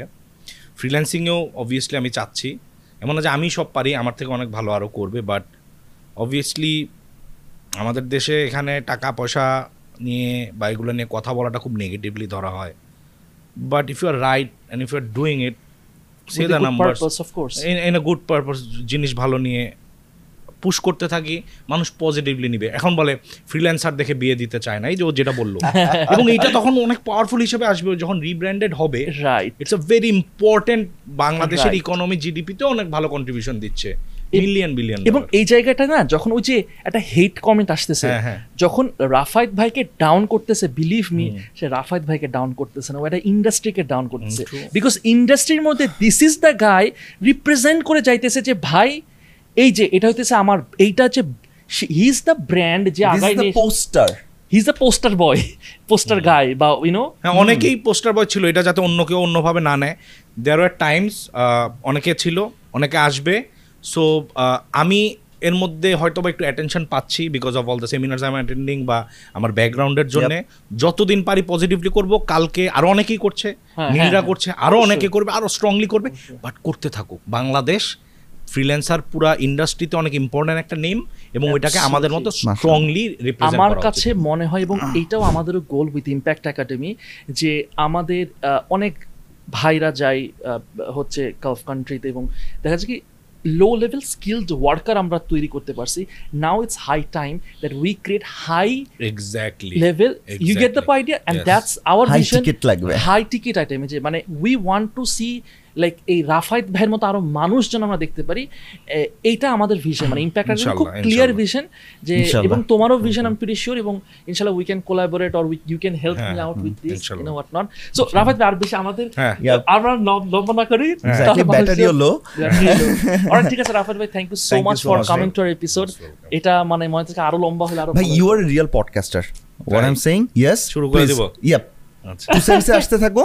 হ্যাঁ, একটা শুরু করে দিই, ওখানে আমাদের অন্ত থাকো। গেঞ্জিটা কিন্তু অনেক সুন্দর, একটু ফোকাসে সবাইকে দেখায় নি। না না না না না, no no no no, I love ট্রাইনো, traitor traitor, I love ট্রাইনো। Alright, bye bye, okay, আসসালামু আলাইকুম।